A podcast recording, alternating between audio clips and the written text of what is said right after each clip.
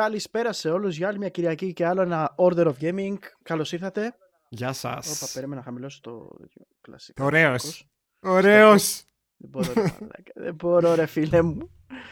Ε, Λοιπόν, καλώς ήρθατε λοιπόν. Ε, Order of Gaming με πολύ ωραία νέα σήμερα και αυτή τη στιγμή πρέπει να κλιπάρει το μικρόφωνο μου πάλι. α, κα- καλά σε βλέπω. Οκ. Ξέρω εγώ. Όχι, όχι, καλά σε βλέπω. Οκ. Το plays. Μη μου Ε, αγχώνεσαι. Έχουμε ωραία νέα σήμερα. Έτσι. Να πούμε λίγο, να έρθετε σε αυτό το podcast, ρε παιδί μου, το προφητικό το podcast. Έλεγε ο Σεμ πριν το stream ότι θα είναι, λέει, το podcast της προφητείας. Της το podcast προφητείας. της προφητείας, έτσι. The Omen. θα είναι The Omen. Μαλάκα. Εν τω μεταξύ, είχαμε κάνει μια παρόμοια εκπομπή, αν θυμάστε, πριν ε, δύο μήνες σχεδόν. Ήταν. Ήτανε, κοίταζα τώρα, ήταν 10 Ιανουαρίου, που λέγαμε για το Switch, που λέγαμε κάποια πραγματάκια για το Switch, αν θυμάστε, είχαμε κάνει μια έτσι ψηλο-dedicated εκπομπή, θυμάσαι; Μμμ.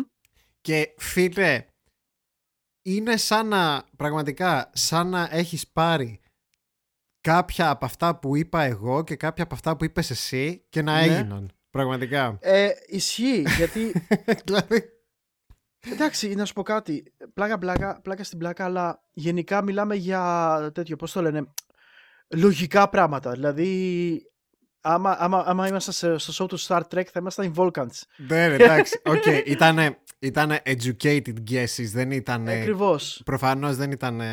The Red Οπό- Donny, μπράβο. Καλησπέρα και στα παιδιά του live. Ναι, καλησπέρα σε όλους παιδιά που είστε εδώ πέρα. Ε, καλώς ήρθατε. Ε, σήμερα λοιπόν θα μιλήσουμε, για θα πούμε κάποια πράγματα που γίνανε μέσα στη βδομάδα και γίνανε λίγο ωραία reveals, leaks. εμ, Πέσανε βόμβες αυτή τη βδομάδα. βόμβες κυριολεκτικά Πέσανε βόμβες, ναι. ειδι- και το περισσότερο πιο πολύ από τη μεριά της Nintendo και το τελευταίο νομίζω 24 ώρο ή, ή 48 ώρο και από τη Sony λίγο. Μμμ. Εμ, θα πούμε όμως τα πράγματα λίγο με τη σειρά και αυτό θα είναι ότι θα μας πει ο Ίντερνετ πρώτα απ' όλα τι έπαιξε off stream.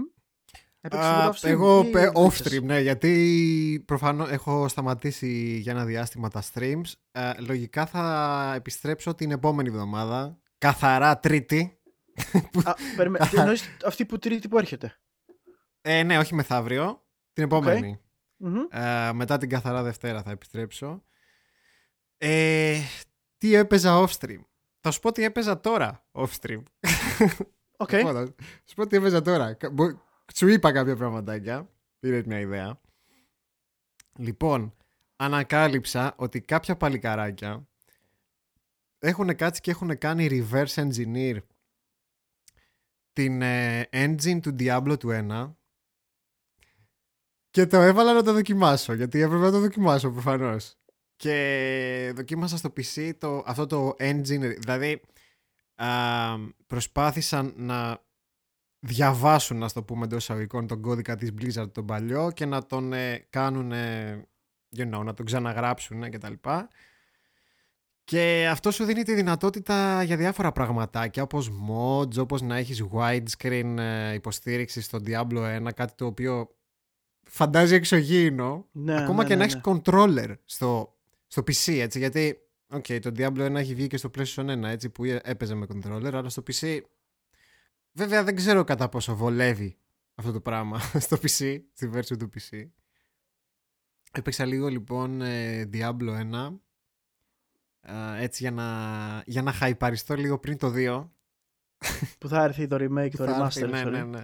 Ε, είχα πει εντωμεταξύ ότι ήμουν έτσι για να το πατήσω το pre-order έτσι στο Diablo 2.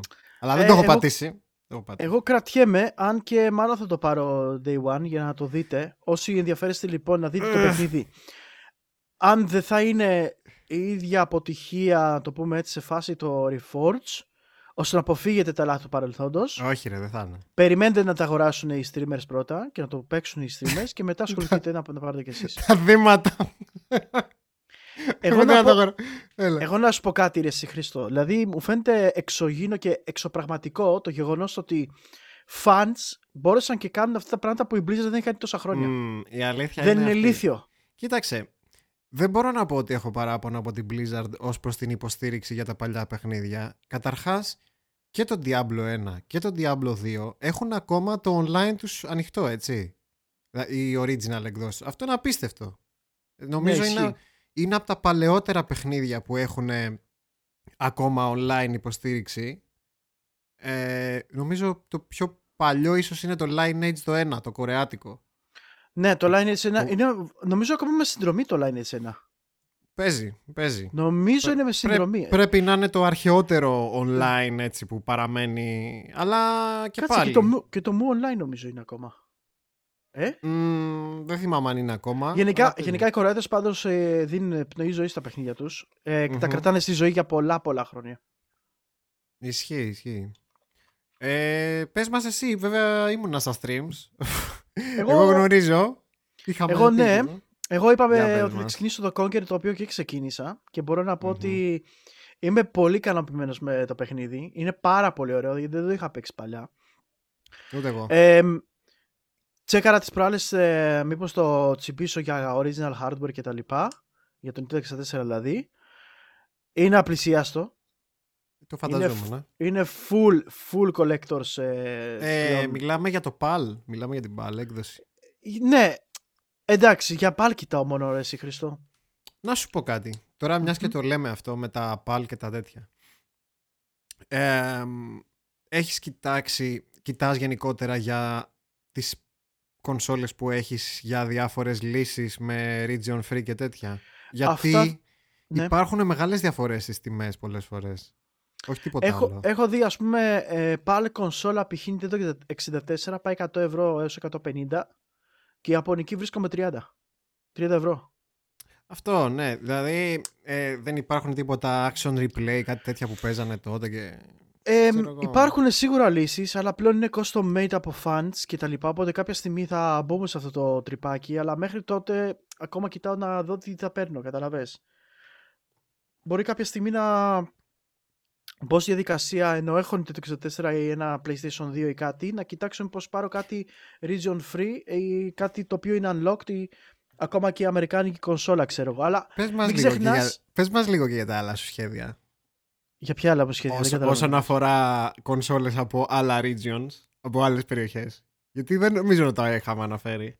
Όχι. Το Ε, συζητούσαμε κάποια στιγμή. Ναι, οκ.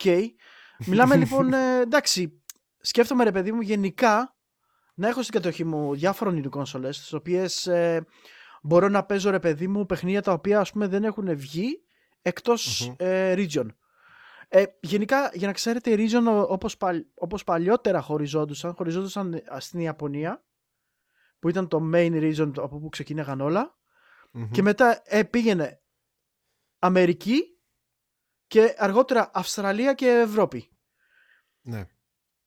Και ο λόγος γιατί, για, αυτή τη, για αυτό το κύμα ήταν γιατί οι δύο regions ε, της Ιαπωνίας και Αμερικής υποστηρίζανε ε, η τηλεοράση τους συχνότητα των Hertz, τον- την NTSC, Ναι. που- η οποία ουσιαστικά υποστηρίζει 60 Hz. Μμμ. Ενώ η Αυστραλία και η Ευρώπη υποστήριζε την PAL έκδοση, η οποία ήταν τα 50 Hz. Αυτό βοήθαγε βέβαια ε, με το, πώς το λένε, με, τη, με την ανάλυση και την τέτοια και τα λοιπά. Ε, είμαστε λίγο σε αντίθεση με τον ε, Χρήστος σε αυτό. Γιατί Ναι. εμένα προσωπικά, επειδή Ναι, ναι. είχα μάθει κιόλας και το προτιμώ, ενώ καταλαβαίνω και, την, και το πλεονέκτημα του να παίζει το παιχνίδι στα 60 Hz αντί για τα 50. Κάποια στιγμή όμως όπως είπαμε ρε παιδί μου θα κάτσω να ασχοληθώ να μαζέψω και τις κονσόλες άλλων non-region. Ε, είδα και το και ε, ένα από αυτά που θέλω πάρα πολύ να πάρω είναι το ε, Famicom του Ιαπωνικό. Και όχι μόνο το Famicom αλλά και το Disc Famicom. Το οποίο Οι ουσιαστικά θα μας, δισκετούλες. οι δισκετούλες που αν είμαστε τυχεροί Χρήστο και αν είμαστε όλα καλά και όλα ευνοϊκά μπορεί να τύχει να βρούμε κάποια δισκέτα από, το, από την Ιαπωνία η οποία να περιλαμβάνει κάποιο ωραίο παιχνιδάκι παλιότερο το οποίο δεν είχε κυκλοφορήσει εκτός Ιαπωνίας. Δηλαδή Ο- αυτό είναι το, ο τελικός μου στόχος. Και ξέρεις, πολλοί δεν γνωρίζουν ότι το πρώτο πρώτο ε, Legend of Zelda, Μμμ. α, το ιαπωνικό, κυκλοφόρησε στο Famicom Disk System. Δηλαδή σε δισκετούλα. Ακριβώς και... Ναι. Έλα, πες, πες. Ε, ουσιαστικά ρε παιδί μου σκεφτείτε ότι πόσο μπροστά ήταν τότε η Ιαπωνία σε αντίθεση με τώρα Τότε η Ιαπωνία λοιπόν ε, όχι μόνο είχε όλη αυτή τη τεχνολογία με το Famicom, το Disk Famicom, έχεις λοιπόν αυτές τις δισκετούλες, οι οποίες αυτές τις δισκέτες ήταν παλιές των floppies ρε παιδί μου σε φάση. Ναι, σαν καταλάβετε. μαγνητικές δισκέτες. Μαγνητικές δισκέτες Ναι, ρε ναι, παιδί ναι. μου. Ε, οπότε εσύ τώρα τι γίνεται; Έπαιρνες αυτή τη δισκετούλα και η Nintendo τι ήθελε να κάνει; Ε, Αχ, μπορούσες ξέρω να τι πας θα με αυτή πεις. τη δισκέτα Ναι, ναι, ναι, ξέρω το και να ναι. πας να γράψεις ένα παιχνίδι απάνω. Ναι. Υπήρχαν λοιπόν κάποια περιπτεράκια τα οποία πήγαινες, έβαζες τη δισκέτα μέσα, πλήρωνες και διάλεγες έναν τίτλο ο οποίος γραφόταν στη δισκέτα. Το πήγαινες και το πήρες σπίτι σου και έπαιζες. Πόσο μπροστά ήταν αυτό. Ναι. Το, θε- το θέμα είναι η Nintendo είχε βάλει συγκεκριμένα ε, DRM, να το πούμε έτσι, ρε παιδί μου. Ότι, Απίστευτο, έτσι. ναι, απίστευτο. ότι είχαν. Ήταν για περιορισμένο χρόνο. Ήταν και για νομίζω. περιορισμένο χρόνο και οι δισκέτες είχαν συγκεκριμένο τρόπο ώστε να μπορούν να μπαίνουν μέσα στη, στο Famicom. Ώστε, κάποιος Ναι. να, οποιο- ώστε μια Philips, μια Sony, μια κάποια άλλη να μην μπορεί να βγάλει κάποιο copy για να μπορεί κάποιος Ναι. να το αγοράσει.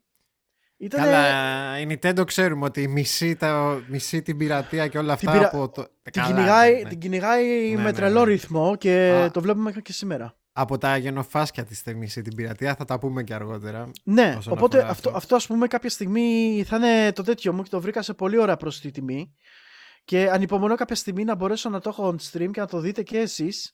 Είναι πολύ ενδιαφέρον όλο το concept του Disk System το οποίο η Nintendo ανά τα χρόνια να ξέρετε ότι ακολούθησε αυτό το σύστημα.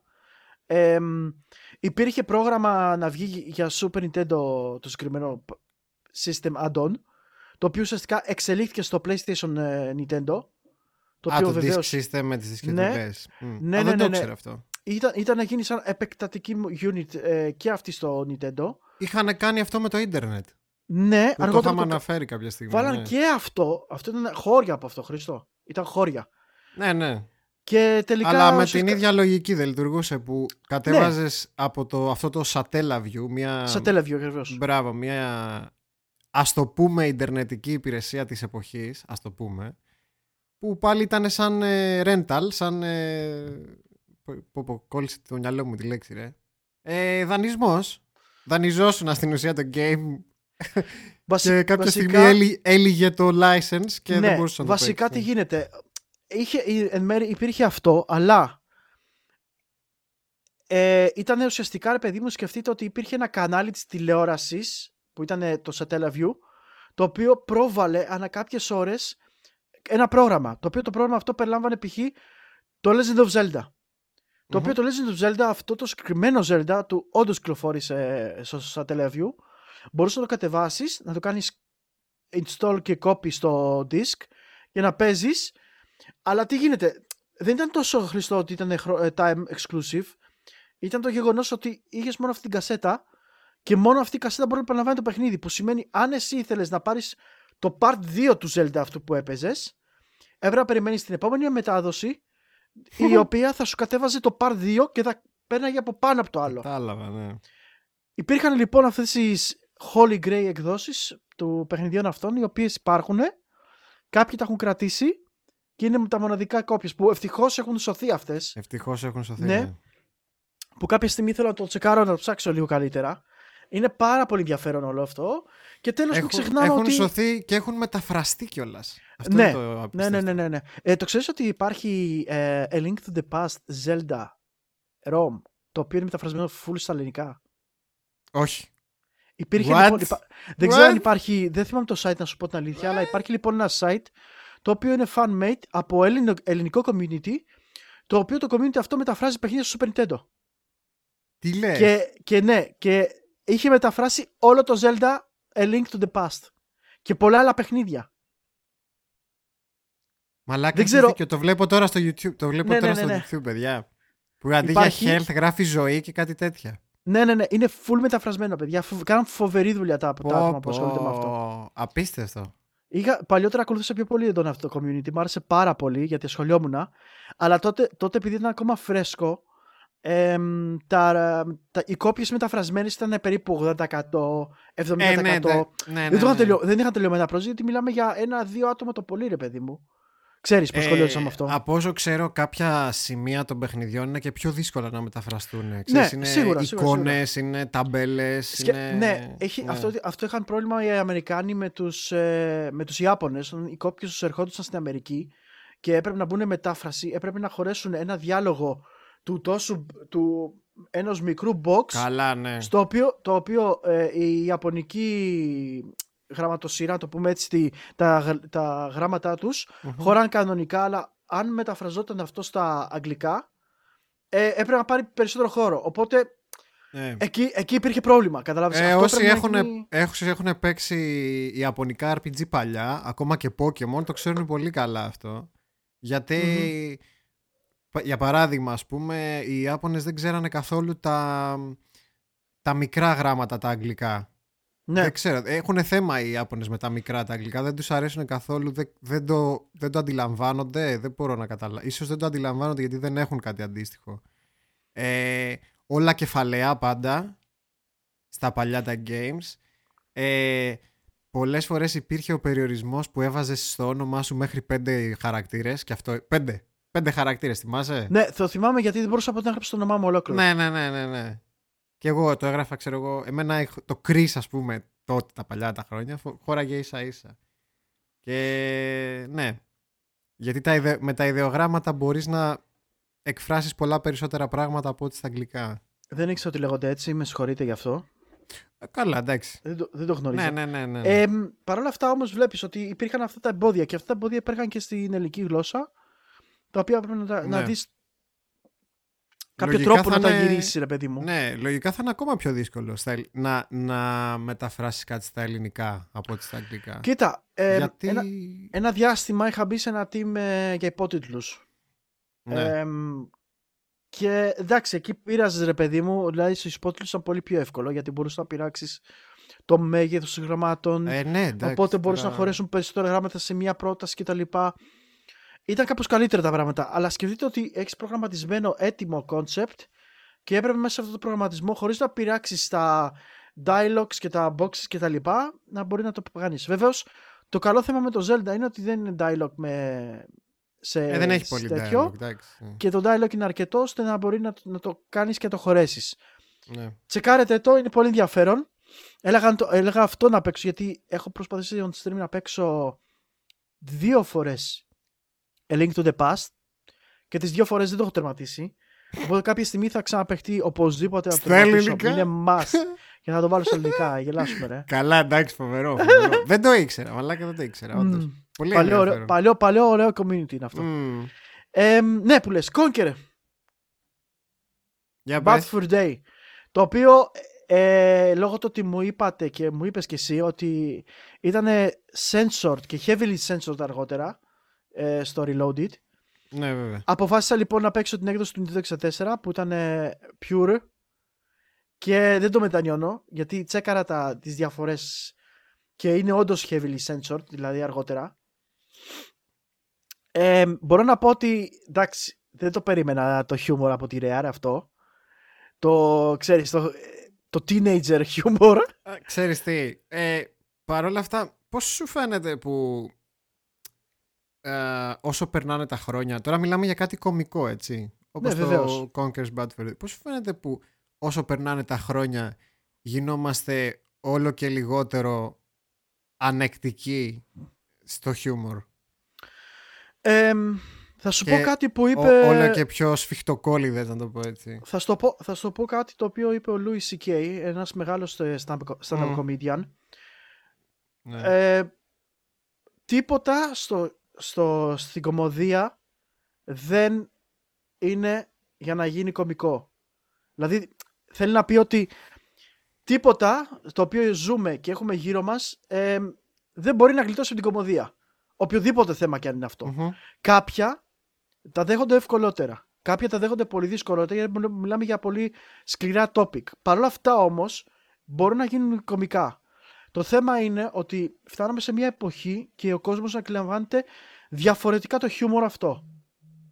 Και όπως έχουμε ξαναπεί κιόλας μεταξύ μας και, και σε αυτό το podcast και οι δυο μας Χριστό, το γεγονός ότι ζούμε σε μια εποχή η οποία είμαστε μη και πραγματικά είναι όλοι τόσο ευαίσθητοι Ναι. προσβάλλονται με το παραμικρό. Κοίταξε, από τη μία καταλαβαίνω ότι λέγαμε ας πούμε ότι το, το λέγαμε και στο stream σου ότι εντάξει το χιούμορ του Conker ας πούμε μπορεί να έχει παλιώσει έτσι. Ναι, ναι, ναι, βεβαίως. Από τη μία καταλαβαίνω ότι το χιούμορ των 90s ας πούμε μπορεί να είναι ή των 80s ή whatever μπορεί να είναι προσβλητικό για τα δεδομένα της εποχής. Κάποια στοιχεία του έτσι. Αυτό το καταλαβαίνω.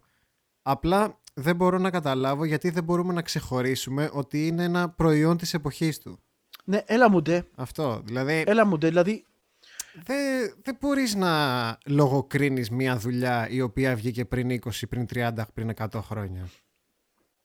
από ό,τι φαίνεται γίνεται και το βλέπουμε πολύ συχνά, ειδικά στα remake. Άμα κάνει κάποιο κάποιος ένα παιχνίδι remake, υπάρχει πε- πολύ μεγάλη περι- πιθανότητα να γίνει censored ένα part το οποίο θεωρούν. Γιατί θεωρούν οι εταιρείες ότι τους προκαλέσει πρόβλημα. Ε, Δεν θεωρούν ότι είναι προσβλητικό, θα προ... θεωρούν ότι τους προκαλέσει πρόβλημα. Αυτό. Πολύ πρόσφατο παράδειγμα, μιας και τα αναφέραμε αυτά, ε, δεν ξέρω αν είχες δει σε μια επαν- επανακυκλοφορία του Street Fighter 2 από πίσω στην, ε, νομίζω στην πίστα του Honda Κα- κάτι είδα, ναι. έχει, Για μη- πες. είχε μια σημαία, μια κινέζικη σημαία ή Η, η- η Ιαπωνική. είχε, τη- ναι Ιάπωνας είναι ο Honda, δεν ξέρω. Ναι, αλλά τι γίνεται. Νομίζω είχε την Αφαίρεσαν Ιαπωνική κα- της Της αυτοκρατορίας. αυτοκρατορίας, μπράβο. Είχε την, ε, την ε, σημαία της Ιαπωνικής αυτοκρατορίας, της παλιάς. Που είναι γενικότερα μια εικόνα που, οκ, ξέρω εγώ, επειδή είναι sumo Honda, θα μπορούσε ας πούμε, να είναι κρεμασμένη σε κάποιο dojo. Και την αφαίρεσε η Capcom για να μην προσβληθούν οι Κινέζοι. Ναι, Επειδή και καλά έχουν, εντα- είχαν νταβαντούρι μεταξύ τους τότε και... οκ, ναι, είναι κα- και- κατά, ναι. κατά το δεύτερο παγκόσμιο πόλεμο Ναι, η ναι, Ιαπωνία ναι. ήταν που μπήκε στην Κίνα και... Μαλάκα, δεν ε, τώρα...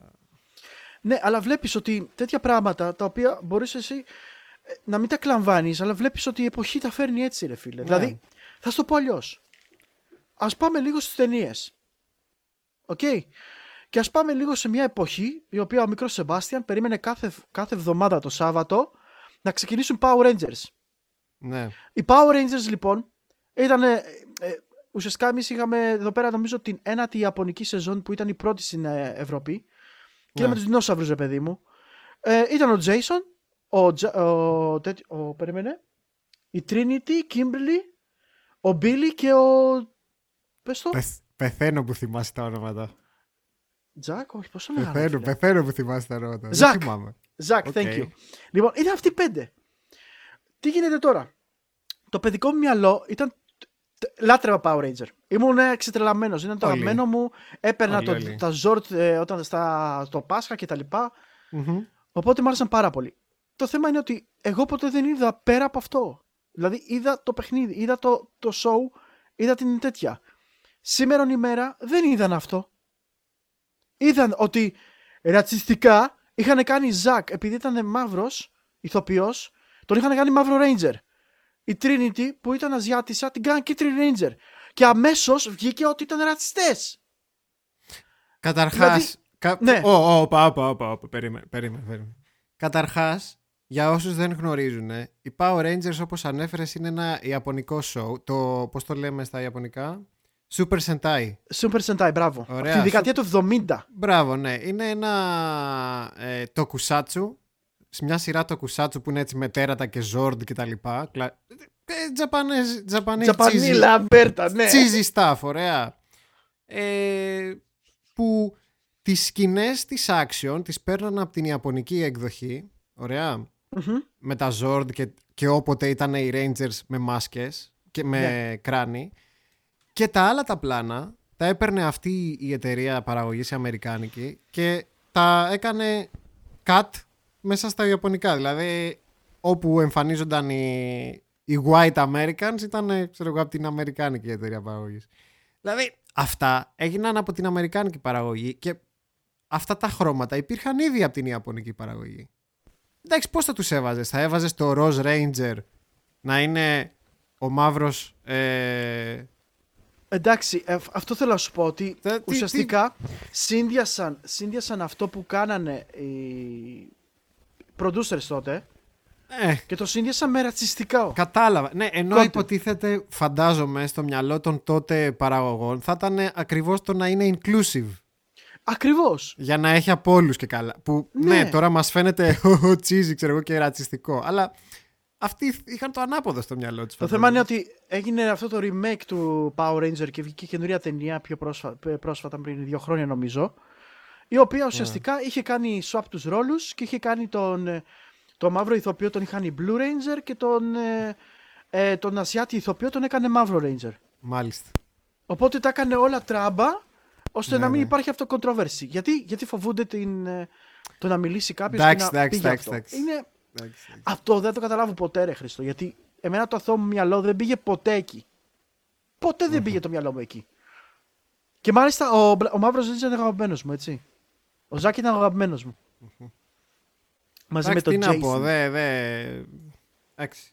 Ε, Έχουμε αναφερθεί και άλλες φορές σε τέτοια θέματα. Ναι, και, δε, και δε- βλέπετε ότι αυτό ξεκίνησε από εκεί. Ξεκίνησα από εκεί, από τα πανεπιστήμια στην Αμερική. Ε, έγινε ένα movement και ουσιαστικά αυτό σιγά σιγά εξαπλώθηκε και δυστυχώς αλλά αυτό το πράγμα που είμαστε όλοι μυγιάκητοι αυτό το διάστημα ε, super sensitive ε, έχει ξεπεράσει το δυστυχώς αυτό το normal που ήταν και έχει γίνει το standard και με αποτέλεσμα να μην μπορεί να μιλήσει, να εκφραστείς ελεύθερα γιατί θα προσβληθεί κάποια ομάδα ανθρώπων. Και είναι πολύ ενοχλητικό αυτό. Συγγνώμη που το λέω, αλλά είναι πολύ ενοχλητικό. Γιατί αν εγώ μιλήσω σε κάποιον εμ, ε, για κάτι π.χ. ένα θέμα το οποίο π.χ. περιλαμβάνει έναν, έναν ήρωα ή κάποιον που είναι τρανς, έτσι. Ε, δε- εσύ δεν έχεις να πεις γιατί δεν είσαι τρανς, δεν έχεις καμία επαφή με τρανς. Οπότε τέλος. Και ε, σε έχουν αρπάξει το λαιμό. Ναι. Δεν γίνεται αυτό.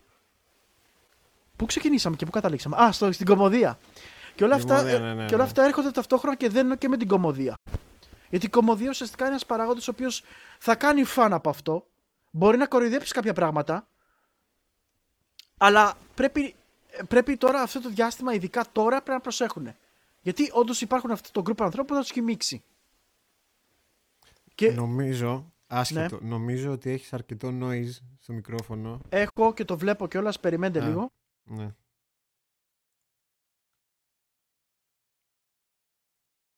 Δώστε μας μισό λεπτάκι να επανασυνδεθεί ο Σεμ. Να κάνει ρίτο. Έλα. Νομίζω καλύτερα τώρα. Τώρα είσαι κομπλέ, ναι, ναι. ναι. Ναι, εμ, το vibration του, του, του ARM είναι. Δηλαδή πέρα από Οκ. το mixer πρέπει να πάρω και arm νομίζω. Anyways. Εν τω Αυτά. μεταξύ, Και... άσχετο τώρα για να το κλείσουμε αυτό με τους Power Ναι, ναι, ναι, Rangers. να το κλείσουμε, ναι. Εμένα, ο αγαπημένος μου ήταν ο πράσινος, που δεν θυμάμαι πώς τον Ο έλεγαν. Τόμι. Που μπήκε μετά, μπήκε μετά σφήνα. Ο Τόμι, ο Τόμι ε, μάλιστα ξεκίνησε σαν villain. Ουσιαστικά ήταν πράσινος Ranger γιατί ήταν μια δύναμη που του έδωσε η τέτοια ρε. Η Ρίτα. Η Η Ρίτα, Ρίτα, ναι. η Ρίτα του έδωσε αυτό το, αυτή τη δύναμη του πράσινου Ranger. Και, Και μπόρεσε μετά νομίζω έγινε- έγινε άσπρος. Αργότερα, ναι, για να, Ναι, για να ναι, φύγει ναι. αυτή η κακή δύναμη του πράσινου, γιατί Ναι, ουσιαστικά ναι, ναι. είναι κακό, κακή δύναμη. Για να φύγει αυτή η δύναμη από πάνω του, άλλαξε τη δύναμη σε λευκού Ranger. Και, ρε, και και είναι αυτό. θυμάμαι, μαλάκα, ε, τότε όταν ήμασταν πιτσιρίκια, όλοι γούσταραν τον κόκκινο, ρε. Δεν θυμάμαι τώρα πώς τον έλεγανε. Jason. Μπράβο, Jason. Όλοι γούσταραν τον κόκκινο. Και εγώ γούσταρα τον πράσινο. Δεν ξέρω, μου άρεσε πάρα πολύ αυτό το switcheroo που είχε γίνει. Και γούσταρα πράσινο Ranger και μαλάκα κάποια στιγμή γίνεται λευκός και έχει αυτό το special κράνος με τα. Ναι, εδώ ναι, πέρα ναι, που- ναι, ναι. Και λέω πάρτε τα μαλάκες, πάρτε τα. Δεν ξέρω, αλλά μετά από, από κάποιο σημείο και μετά πήρε τα ίνια όλα, ακόμα και για τα πλάνα, τα, τα, φα- τα, τις, εμ, τα fighting scenes και τα πάντα και τα Zord και τα λοιπά, τα πήρε όλα Αμερική. Οπότε, Όντως. ξε, ναι, οπότε χωρίστηκαν τελείως από την Ιαπωνική κουλτούρα και το, το, τη σειρά που είχε Μμμ. κολλήσει εκεί.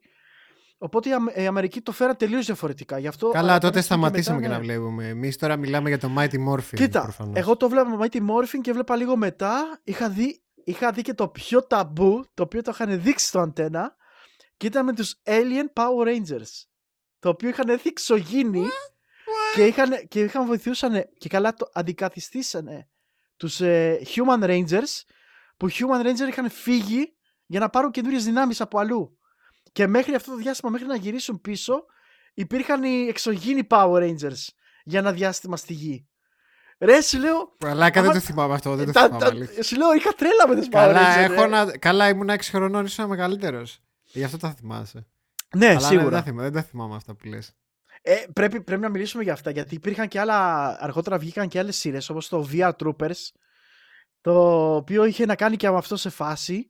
Ε, βγάλα, βγάζανε αρκετά τέτοια ρε, λέγανε πολλά ωραία. Αλλά εντάξει, Power Ranger είναι Power Ranger, δεν ξεπερνιούνται. Μμμ. Αυτά τα λίγα τα Λοιπόν, ωραία. Πήγαμε αυτά για το τα Conquer. λίγα. Συνεχίζουμε Conquer by the way on stream, οπότε από εβδομάδα θα το συνεχίζουμε. Νομίζω, υπολογίζω άλλα δύο stream τουλάχιστον. Άλλα δύο θα είναι. Ε, δεν είναι πολύ μεγάλο, εντάξει. Ε, Όχι, είναι όχι, από όχι. αυτά τα. Μ, Δεν το, δεν το λες collectathon σαν το τέτοιο, έτσι δεν είναι. Δεν είναι σαν το. Banjo. Μπαντζό. Όχι, όχι, όχι, όχι, όχι. Όχι. Ε, Κοίτα, είναι 15 ωρίτσες λέει. Μμ. Στην καλύτερη. Δηλαδή, εγώ που, είμαι, που δεν το έχω ξαναπέξει, είναι 15 ώρες. Για κάποιον που έχει παίξει μπορεί να είναι 9-8 ώρες. Ναι, Αλλά ναι, κατάλαβα. θα το, θα το ρασάρω λίγο όσο μπορώ. Και Πολύ βλέπουμε. ωραίο, πολύ ωραίο. Εντάξει, είπαμε, έχει παλιώσει λίγο το χιούμορ του, αλλά. Άμα σου πω ότι έλεγε- μου άρεσε, Ναι, ρε, και εμένα μου αρέσει. Και Δηλαδή- εμένα μου αρέσει πολύ. Ναι. δηλαδή το πιο epic boss που έχω δει στη ζωή μου ήταν ο Mighty Poo, ρε φίλε. ε, ναι, δηλαδή, εντάξει. Αυτό- Πολέμαγε στην κουράδα, ρε μαλάκα. Ναι, αυτό το, είχα- αυτό το είχαν κάνει sensor στο. Όχι ακριβώς, είχαν κάνει το διάλογο sensor που έλεγε το, το twat, Κάτι, το- ναι, ναι, και ναι, το ναι, shit ναι, ναι. το Ναι. shit ας πούμε ήταν censored, ενώ στο Ναι. Nintendo 64 δεν ήταν το shit censored. Μμ. Και το twat. Βασικά απορώ, πραγματικά ακόμα απορώ πώς άφησε η Nintendo και πέρασαν αυτά τα πράγματα. Δεν Απορώ. ξέρω, μια, μια άλλη Nintendo ρε Χριστό. Ή Μια άλλη κάτι, της εποχή. ξέφυ... ή κάτι της ξέφυγε. Ή, ήταν, ήταν, ναι, πόσο, πόσο βλεβάς μπορεί να είναι ένας σκιούρος ρε φίλε να τρέχει. Δηλαδή. και μιλάμε για Rare που έχει βγάλει το Banjo Kazooie πριν που ήταν cute. ναι, ναι, ναι, ναι. Δηλαδή σκεφτήκανε, εντάξει, τώρα είναι το- ένα Banjo Kazooie με σκιούρο. Ε, βγάλτε το μωρέ. Ναι, Seal ναι. of approval Nintendo. I'm gonna shit on you. Εντάξει, γαμάτο. λοιπόν, άρα συνεχίζει ο Seb McLean ε, Conquers Bad Fur Day α, μέσα στη βδομάδα και λογικά το τερματίζει. Και Interseed παρακολουθείτε από την επόμενη εβδομάδα α, με παιχνίδι έκπληξη. Α, έκπληξη. Πήγα να σε Όχι. ρωτήσω τι θα παίξουμε; Ε, παιχνίδι έκπληξη. Γαμώ το. Αλλά νομίζω θα γουστάρετε όλοι. Όλοι. Ανεξαιρέτως. Ε, κοίτα, δεν θέλω να το ψάξω γιατί παραλίγο να πιάσω, να πιάσω την προηγούμενη φορά το με Mist. Ναι, ναι, ναι. Που ναι. έπεσα Ας- κοντά ας- και- ας- άσε, Και, άσε. και είχες λουστεί, ξέρω εγώ. Λοιπόν. Α, βόμβες έπεσαν αυτή τη βδομάδα, όπως είπαμε στην αρχή. Ειδικά από το στρατόπεδο της Nintendo, έτσι. Μμμ. Όπως είχαμε πει πριν δύο μήνες, εντάξει, υπάρχει πάρα πολύ καιρό τώρα, έτσι, το, αυτό το concept του ότι θα υπάρξει κάποια στιγμή Switch Pro. Α, δεν ξέραμε τι θα είναι αυτό το Switch Pro, έτσι, ούτε ξέραμε πότε θα είναι. Αλλά πλέον ε, βγήκε από τον Jason Skier, που ο Jason Skier, να τον έχετε υπόψη σαν καταρχάς όλοι, πλέον ε, ξεκίνησε από το Kotaku. Εγώ τον ε, διάβαζα τότε στο Kotaku που πλέον δεν το διαβάζω γιατί δεν γουστάρω Kotaku. Αλλά αργότερα πήγε στο Bloomberg. Είναι ένας από τους πιο αξιόλογους α, δημοσιογράφους gaming α, που στην ουσία είναι και ο άνθρωπος που έφερε, το, έφερε μπροστά στη δημοσιότητα την όλη κατάσταση με το crunch. Έτσι. Δηλαδή δεν, ασ- δεν ασχολούνται και πολλοί άνθρωποι με αυτά, μην νομίζεις. Ναι. Α, και είναι αυτός που πούσαρε πάρα πολύ να βγει στη δημοσιότητα όλο αυτό με το crunch και με την υπερεργασία κτλ. Α, αυτός λοιπόν ο τυπάκος σχεδόν ό,τι πει είναι insider info και πολύ educated insider ναι. Ε, Δεν ό- τα ρίχνει ό- έτσι. Ναι, ναι, δεν είναι κάτι που άκουσε, είναι κάτι που έχει επιβεβαιώσει. Δεν είναι κάτι Ε, που που μπατζανάκι του μπατζανάκι. Αυτό, ναι, ναι, ναι. Ο Jason Skier λοιπόν του Bloomberg είπε ότι θα ανακοινωθεί φέτος α, κατά πάσα πιθανότητα, έτσι, αν δεν υπάρξει delay, γιατί υπάρχει πιθανότητα να υπάρξει delay. Και βέβαια για, υπάρχει με αυτό. για με το τους COVID. λόγους που όλοι γνωρίζουμε, ναι. Α, να ανακοινωθεί το καλοκαίρι ένα Nintendo Switch Pro μοντέλο με οθόνη OLED 7 inch που θα βγάζει και 4K. Και είναι κάτι το οποίο είχαμε σχολιάσει και εμείς και είχαμε εικάσει και εμείς ε, πριν δύο μήνες ότι θα... Εντάξει, είχαμε ακούσει κάποια πραγματάκια έτσι, ότι Μμμ. είχε επικοινωνήσει η Nintendo με, με κάποιους developers και τους είχε πει ετοιμάστε τα παιχνίδια σας για να βγάζουν 4K. τα Μπράβο, θυμάστε;» ναι, ναι, ναι, ναι, ναι. Μπράβο. Δηλαδή, ε, τι κάνει νιάου νιάου στα κεραμίδια, έτσι. Δεν είμαστε Νοστράδαμος, που λέγατε και προηγουμένως. Αλλά είχαμε σχεδόν ε, προβλέψει πώς περίπου θα το έκανε η Nintendo. Πώς περίπου θα το έκανε. Δηλαδή που λέγαμε ή ότι θα έβαζε ένα νέο chip μαζί με τον Tegra. Έτσι. Λέγαμε, λέγαμε για τον ARM κιόλας. Ναι, ναι, ναι. Ε, και θέλω να ακούσω θέλω να ακούσω γνώμες, σχόλια και τα λοιπά. Ε, εντάξει, είδαμε, αυτό το είδαμε το αρχικό νέο ρε παιδί μου, θυμάσαι όταν πρώτο το διαβάσαμε, αμέσως είπαμε μαλάκα το πιστεύω και Ναι, τα λοιπά, εντάξει. βγήκαμε λάθη, αλλά να ξεκαθαρίσουμε κάποια πράγματα.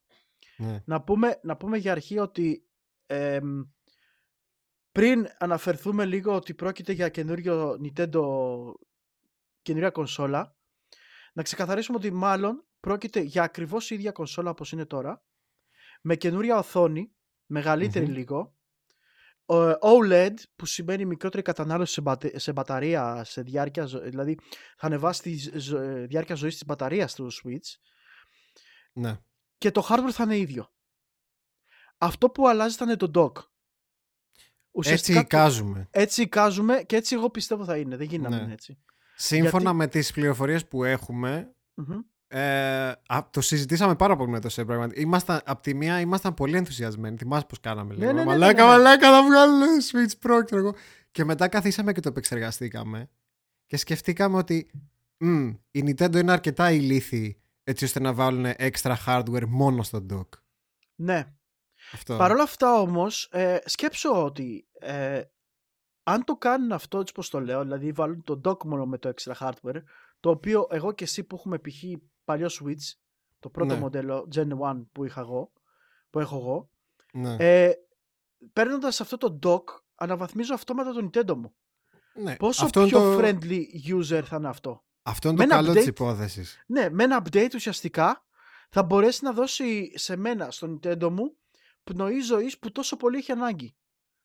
Αυτό είναι Οπό- το θετικό της υπόθεσης. Το αρνητικό της υπόθεσης είναι ότι λέγεται πως ε, αυτό το Switch Pro θα έχει και αποκλειστικότητες. Αυτό, εκεί- το, α- αυτό το είδαμε, είναι rumor αυτό νομίζω. Αυτό έτσι, είναι rumor, καθαρά αλλά, ναι, αλλά εγώ... θα σου πω το πιστεύω. Εγώ όχι. Όχι. όχι. Δεν και το ο λόγος πιστεύω. που δεν το πιστεύω είναι ότι κάποιοι θα θέλανε να είναι αλήθεια. Και γιατί θα θέλανε, γιατί ουσιαστικά αυτό σημαίνει πως θα πάρουν πολύ πιο ανώτερο upgrade από ότι κανονικά θα, δω, θα δοθεί. Ε, εγώ πιστεύω δεν πρόκειται να το ρισκάρει τόσο πολύ Nintendo όπως έκανε με το New 3DS που η- άμα, ξ- άμα, άμα ε, θυμάστε όταν λοιπόν η Nintendo έβγαλε το New 3DS το οποίο είχε upgraded hardware το οποίο όμως ήταν πλήρης συμβατό με τα προηγούμενο 3DS και είχε καλύτερη κάμερα, είχε καλύτερο αυτό κτλ. κτλ. Ουσιαστικά είχε βγάλει κάποια παιχνίδια, πολύ λίγα, αλλά Ναι, ρε, υπήρχαν ήτανε, ήτανε μετρημένα στα ενός χεριού τα δάχτυλα. κυριολεκτικά, αλλά υπήρχαν και Ναι. αυτά τα παιχνίδια βγήκαν αποκλειστικά για το New 3DS. Ναι, με. το Xenoblade, το Port, Ακριβώς. το, το Minecraft, κάτι τέτοια, ναι. Οπότε λέ- λέ- έρχονται λοιπόν άλλοι και λένε ότι αν το κάνουν παλιά, γιατί να μην το κάνουν και τώρα; Αυτό, Εγώ αυτό είμαι σκέφτομαι της- κι εγώ, ναι. Εγώ με τι άποψει όμως ότι επειδή δεν ήταν τόσο διαδεδομένο αυτό Χριστό, αν, αν υπήρχαν 100 τίτλοι για το New 3DS, θα σου λέει διαφορετικά τα πράγματα. Αλλά τώρα ερχόμαστε σε μια εποχή η οποία, ε, πώς το λένε, θα δείξει ότι δεν γίνεται να το κάνουν αυτό, γιατί αποξενώνουν 70 εκατομμύρια users, 80 εκατομμύρια, συγγνώμη. Οπότε 80 εκατομμύρια users δεν μπορούν απλά να δουν ότι, οκ, η κονσόλα μας ενώ παίζει τώρα π.χ. σε 4K, δεν μπορεί να παίξει τέσσερα καινούργια παιχνίδια. Οπότε, εγώ σου λέω, dock καινούριο full hardware απάνω του, hardware κανονικό, γιατί με το Type-C και τα λοιπά θα βοηθήσει πάρα πολύ. Έτσι, που υπάρχει η τεχνολογία πάνω στο Switch. Ε, cooling system πάνω του, κάνα σαν μυστήρες και αυτά κάργα, λογικά. Ε, και 4K upscale, έτσι, όχι native.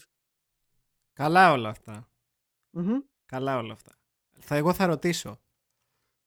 Το να βάλεις μόνο στο dock hardware Μμμ. σημαίνει ότι η φορητή λειτουργία της κονσόλας για τα καινούργια παιχνίδια σχεδόν αχρηστεύεται. Και αν δεν αχρηστεύεται, τότε ε, Όχι, γίνεται γιατί downscale Αυτό αναγκαστικά στην θα γίνει. κόλαση. Δηλαδή, αν μιλάμε για παιχνίδια τα οποία είναι σε φάση ότι θα έρθουν με καλύτερα capability στο dock, που σημαίνει ότι αφού το Zelda, ρε παιδί μου, που ήταν ήδη κάτι top για το Switch, όταν, έβγε, όταν γινόταν handheld, ζοριζότανε ακόμα και τότε, που μιλάμε για μικρότερη ανάλυση, ξέρεις, ε, νομίζω μικρότερο clock, έπεφ- ε, πέφτει το clock του Nintendo. Ναι. Εμ, σκεφτείτε ότι τώρα η λύση είναι το να μικρύνεις κι άλλο την ανάλυση. Οπότε ε, το cloud ξέχασε το Plague. Αυτό ξέχασε ήθελα, το. να, βω- αυτό ήθελα να Δηλαδή, πω και λέει εγώ, μαλάκα ναι, ναι. και εσύ θέλω να πω κάτι για αυτό το cloud πρόγραμμα που αναφέρεστε όλοι και το έχετε κάνει τέτοιο. Δεν έχετε να συνδεθείτε σωστά στο ίντερνετ και περιμένετε cloud capabilities από το Nintendo Switch. Πού ζείτε; Δεν υπάρχει περίπτωση να παίξεις cloud εσύ. Δεν υπάρχει περίπτωση να παίξω εγώ cloud που έχω καλύτερη σύνδεση.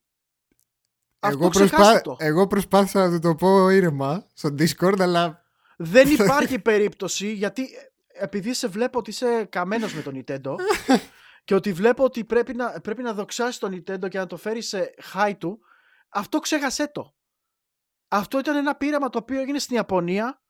Δεν ξέρω αν συνεχίζεις. το συνεχίζεις οποίο κάποια απέτυχε. άλλα, το οποίο απέτυχε παταγωδώς. Δεν περιμένεις να γίνει κάτι τέτοιο στην Ευρώπη και στην Αμερική. Είναι τέλος. Το doc είναι reality γιατί; Γιατί αν εσύ σου έρθει η Nintendo και σου πει «OK, καινούριο Nintendo Switch», το οποίο το Nintendo Switch θα έχει καινούριο hardware, θα είναι πολύ πιο δυνατό από το αρχικό και αυτό σημαίνει ότι παίρνεις καλύτερη έκδοση του παιχνιδιού. Έτσι. Οκ, δεκτό. Αυτό όμως που θα κάνει εκείνο το Switch πρέπει να κάνει και το δικό μου.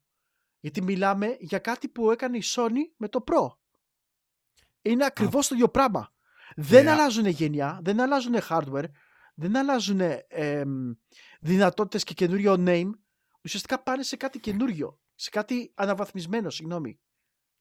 Και σου απαντάει ο Blake, λέει η Nintendo θα σου πει δεν είναι δικό μας θέμα. Όχι, είναι δικό της θέμα. Και Ρε εσύ τι εσύ, νομίζεις; να σου πω Εσύ τι κάτι. Πρέπει, νομίζεις; πρέπει να σκέφτεσαι. Όταν, ωραία, πες ότι ήταν τόσο τρελή η Nintendo. Που, καλά, η Nintendo δεν έχει την υποδομή να το κάνει με cloud αυτό έτσι. Μη, εδώ δεν μπορούν να το κάνουν άλλες και άλλες εταιρείες. Εδώ μπορεί να το κάνει η Microsoft με το Azure, μαλάκες. Αυτό, ναι.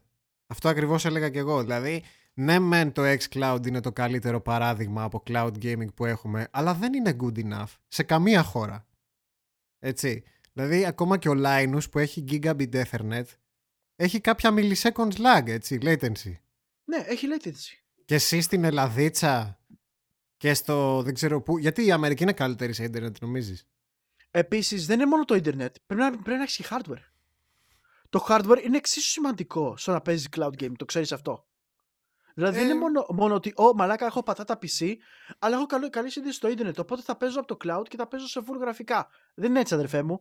Γιατί αν το δικό σου PC δεν είναι αρκετά δυνατό να στείλει σωστά αυτά τα megabyte και τα gigabyte που πρέπει να ανεβάσεις στο cloud για να μπορεί να έρθουν τα σήματα πίσω και η ταχύτητα επεξεργασίας να είναι αρκετά γρήγορη ώστε να μπορεί να ανταπεξελθεί, δεν υπάρχει περίπτωση να παίξει σωστά cloud.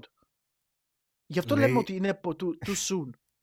Συνεχίζεται το πείραμα με Hitman και Control στην Αμερική και πολλοί κόσμος το έπαιξε απροβληματικά. Εντάξει, πολλοί κόσμος, πολλοί κόσμος. Τώρα, Απροβλημάτιστα. τώρα ε, μεταξύ Αυτό- μας αυτό το- είμαστε έτσι. Τώρα αυτά τα, αυτά τα πολλοί κόσμος ξέρεις. Ναι, απροβλημάτιστα. Εντάξει. Εντάξει, δεν, δεν πρόκειται να το, να το, κα- να το πω αυτό. Ε, Δεν, δεν ισχύει. Επίσης, ε, το γεγονός ότι πιστεύεις ότι μια Nintendo δεν θα υπολογίσει το τόσους εκατομμύρια χρήστες της Αυτό και ναι, το gro- δηλαδή. Να σου πω κάτι, πες το άλλο, Χριστό. Δείτε το growth που γίνεται για το Nintendo Switch. Πιστεύεις αυτό το growth, γιατί δεν είναι μόνο οι 80 εκατομμύρια χρήστες, είναι το πόσο γρήγορα ανεβαίνουν αυτοί οι χρήστες. Δηλαδή, μέσα σε ένα χρόνο ανέβηκαν πόσα εκατομμύρια. Πόσα εκατομμύρια χρήστες ανέβηκαν για την Nintendo; Και πιστέψτε με, θα ανεβεί κι άλλο αργότερα. Οπότε, μην περιμένεις ότι η Nintendo αυτό το πράγμα δεν το παίρνει υπόψη.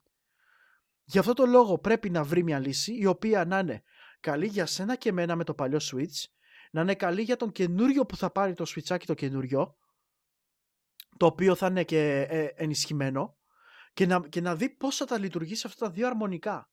Όπως έκανε η Sony με το PlayStation 4 και το PlayStation 4 Pro, όπως έκανε και η Microsoft με το Xbox One και Xbox One X, αυτά πρέπει να υπάρχει balance. Αν δεν υπάρχει, υπάρχει πρόβλημα.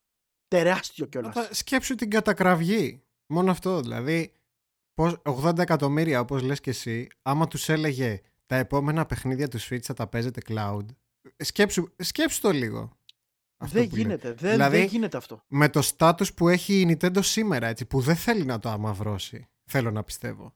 Γιατί αυτή τη στιγμή η Nintendo είναι σε, σε πολύ, στα πολύ highs τους, ετσι Και δεν θέλει και πολύ ε, από τα ανώγια να βρεθείς στα κατόγια, έτσι. Αυτά τα ξέρουμε. Δεν είναι η πρώτη φορά που θα γινόταν. Πρέπει να είσαι πάρα πολύ προσεκτικός όταν είσαι στην κορυφή. Γι' αυτό σου λέω, το dock, το dock για μένα είναι μονόδρομος. Είναι ουσιαστικά σου δίνει δυνατότητα αναβάθμισης χωρίς να αναβαθμίσεις το hardware σου που έχεις ήδη. Θα σου δώσει Ethernet port, έτσι, το οποίο είχε, υπήρχε πρόβλημα με το Ethernet. Η Nintendo το είχε από την αρχή πρόβλημα. Μπορεί, δεν ξέρω αν θα σου δώσει, πώς το λένε, ε, Bluetooth, αλλά μπορεί κάτι να κάνει και γι' αυτό. Μα, άμα το κάνει αυτό θα πολύ μπροστά, πράγμα που δεν νομίζω να κάνει γιατί δεν μπορεί. Αλλά δεν γίνεται ρε φίλε. Να σου πω, λέει, στο New 3DS δεν έπαιξε ο κόσμος με το παλιό μοντέλο 10 παιχνίδια. Κάτι τέτοιο λένε που θα γίνει και εδώ. Να σου πω, αν πάρω τη μετρητής τις επίσημες δηλώσεις της Nintendo του, του Doug Bowser που λέει ότι είμαστε στα μέσα της ζωής του Switch που περίπου όντως πάνω κάτω εκεί είμαστε, έτσι. Ε, και εγώ αυτό πιστεύω. Ναι. εγώ έτσι και, πιστεύω. Και μιλάμε, sorry κιόλας που διακόπτω, αλλά μιλάμε ναι. για μια Nintendo η οποία αυτό το, τα μέσα της ζωής θα το τερκαθίσει και το ανεβάσει κι άλλο. Αυτό, ναι, αυτό ακριβώς. Δηλαδή, πιστεύεις ότι αυτά τα παιχνίδια θα ήταν 10 αυτή τη φορά; Δεν νομίζω. Δεν νομίζω καμία των περιπτώσεων. Και σου λέω, η αναβάθμιση στο hardware που λέει θα παίζει μόνο το καινούριο Switch αυτό, δεν νομίζω να, ε, να, να γίνεται. Είναι, είναι κάτι που θέλει ο κόσμος, μάλλον κάποιοι συγκεκριμένα άτομα, τα οποία θέλουν για να μπορεί να, να, να λένε ότι έχουμε ανώτερο hardware από ό,τι είχαμε πριν. Δεν γίνεται. Θέλει και καινούριο chip, θέλει καινούρια πράγματα. Ε, με το handheld mode τι γίνεται; Με το handheld mode αναγκαστικά πρέπει να υπάρξει συμβιβασμός. 240p. Όχι με τίποτα 240, 540 ναι. Αλλά μπορεί να πέφτουν και γραφικά. Γιατί πλέον μπορούμε να δούμε και τέτοιο. Και μειωμένα γραφικά. Μαλάκα τι, χαρ, χαρτόνια θα βλέπουμε στο Switch; Δεν θα βλέπουμε χαρτόνια, απλά θα βλέπεις πολύ μικρότερες αναλύσεις και anti-aliasing μπορεί να μην βγαίνουν και τα λοιπά. Πράγμα που θα δίνει λίγο ε, πνοή ζωής και τα λοιπά στο ε, gameplay ε, και πιο smooth. Μην ξεχνάτε ότι το να ρίξεις ανάλυση από 1080 π.χ. σε 720 είναι τεράστιο πράγμα. Είναι τεράστιο πράγμα. Ναι, ισχύει. Εν τω μεταξύ κάτι που συζητούσαμε εκτός stream που τα λέγαμε μεταξύ μας για το Switch Pro είναι φαντάσου να σε χρεώσει ξέρω εγώ πόσα χρήματα η Nintendo για το καινούριο hardware και το καινούριο dock και το μόνο που να είναι ε, είναι να σου κάνει upscale το σήμα σε 4K με DLSS της Nvidia. Το φαντάζεσαι Καλά, αυτό, αυτό πρέπει να έχει τρο, τρομερή συνεργασία με την Nvidia αλήθεια είναι γιατί αν η Nvidia τώρα πρέπει να κάτσει να κοιτάξει πώς θα βάλει το DSLL να δουλεύει στο Tegra μαλάκα χαράς στο κουράγιο τους. Ξέρεις τι σκεφτόμουν; Φαντάζεσαι το Switch Pro αυτό που να είναι όλο και όλο να είναι μια κονσόλα που απλά δεν είναι underclocked ο Tegra. Δύσκολα. Και αυτό θα σου πω γιατί είναι δύσκολα για, λόγω της θέρμανσης. Μπορεί να τα φτιάξαν τα thermals. Μπορεί να βρει καμιά χακιά και να τα φτιάξαν τα thermals. Δεν, δεν τα φτιάξαν σε μένα. Και να είναι. Εντάξει, πιαστήκανε για το δικό σου Nintendo. Θα πάρε το dock. Ξέρω εγώ. Ναι, ξανά έχει τα λόγια του Play. Καταλαβες, δεν γίνεται. δεν γίνεται. Πρέπει να πάρουν υπόψη και το Gen 1. Ξέρω εγώ. Δεν γίνεται αυτό που λέτε, παιδιά. Πρέπει να πάρουν υπόψη όλες τις generation. Έχεις δίκιο, ναι. Δηλαδή πάλι, πάλι σε αναγκάζουν να πας σε κάτι καινούριο. Ναι. Δεν ξέρω. Το έχουν κάνει ήδη αυτό με το DLSS στο Nvidia Shield Pro. Η λύση είναι δοκιμασμένη και έτοιμη.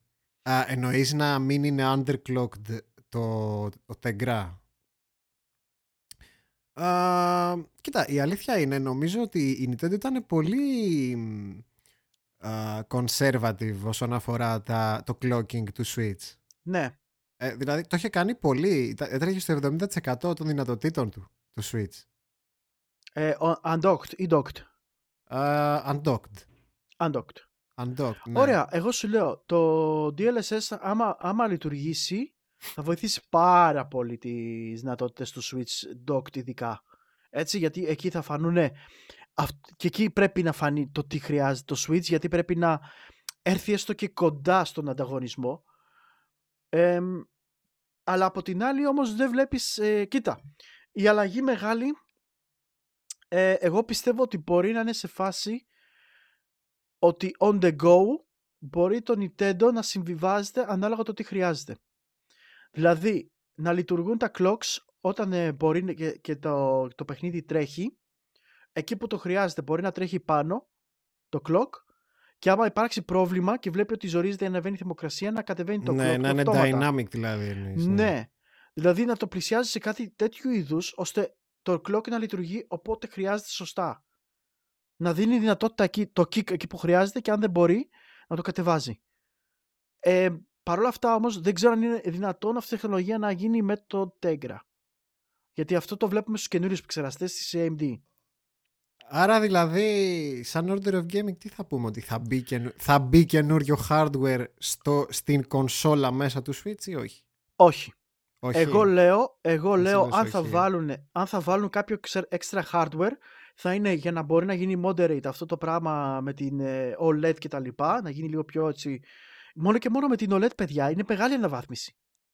Δηλαδή η Καλά, εικόνα σίγουρα, φαίνεται σίγουρα, crispy as σίγουρα. fuck. Ναι, ναι, ναι. Κατα... Μαλάκα, ε, στο Β που είχα το OLED γιατί το πούλησα, ε, δεν μπορείτε να καταλάβετε πόσο μεγάλη διαφορά κάνει μια OLED οθόνη. Ακόμα και του Β που ήταν ε, από τις πρώτες generation Μμμ. OLED. Ε, Ε, και, σκ- και σκεφτείτε πλέον είμαστε σε, προ, σε προσιτή τεχνολογία OLED η οποία δίνεται Ναι. και πιο οικονομικά ώστε να μπορεί να στο πουλάει η Nintendo με 350 ευρώ. μμμ.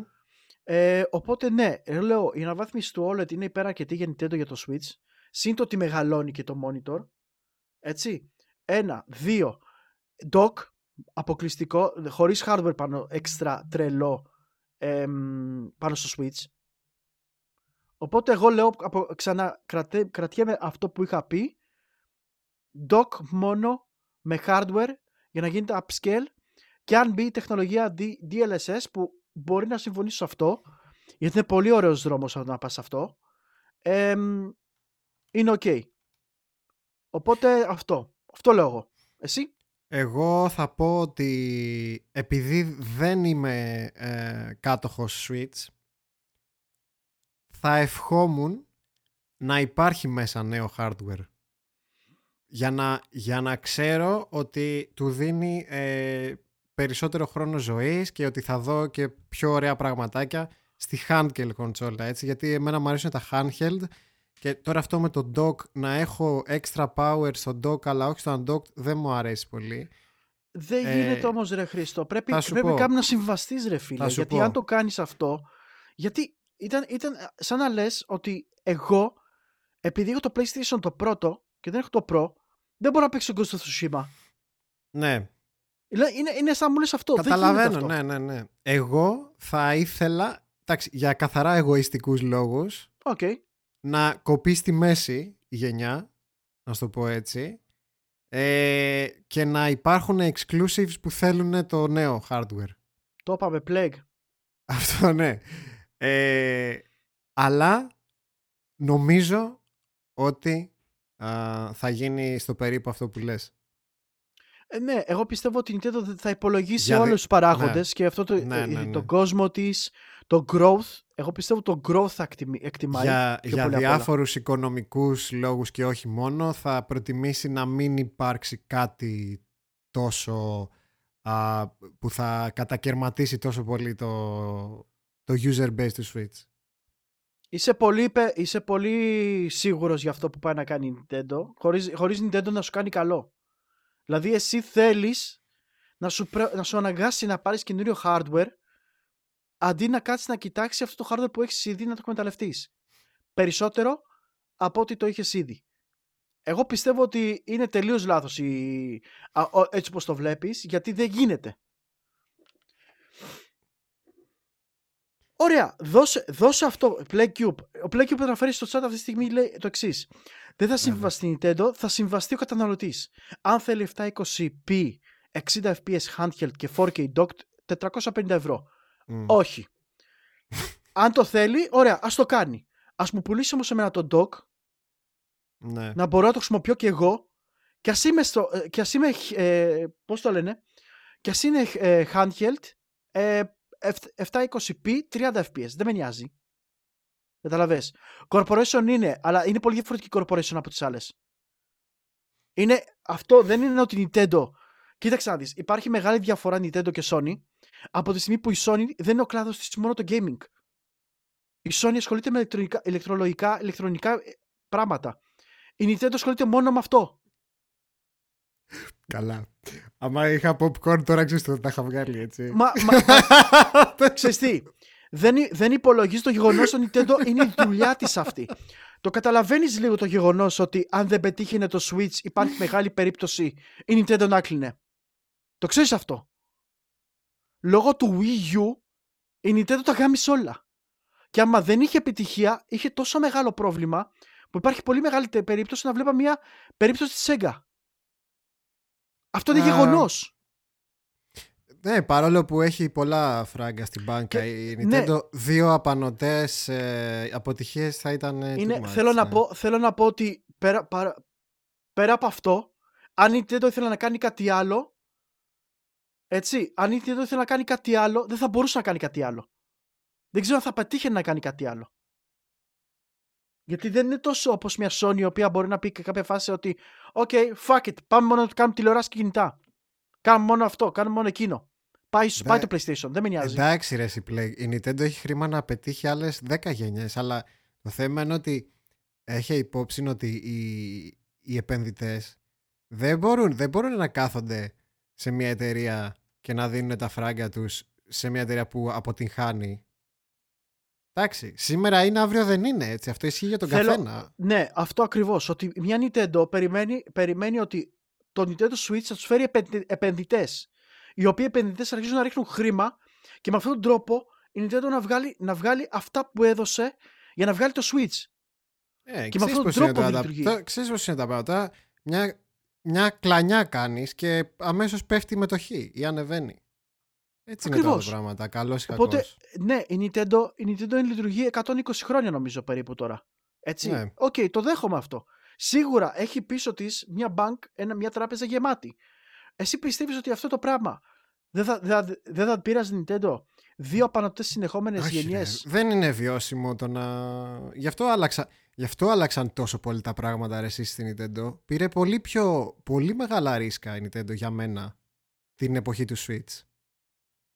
Ε, άλλαξε ριζικά την, ε, τη φιλοσοφία που είχε. για τον PS4 γκέ- όχι PS5. Να το τονίσουμε αυτό. Τι λέει, η Sony δεν μπορεί να αποτύχει γιατί όλα τα, περισσο... όλα τα περισσότερα άλλα divisions τους πάνε κατά διάλογο και τα έσοδα έρχονται από το PS5.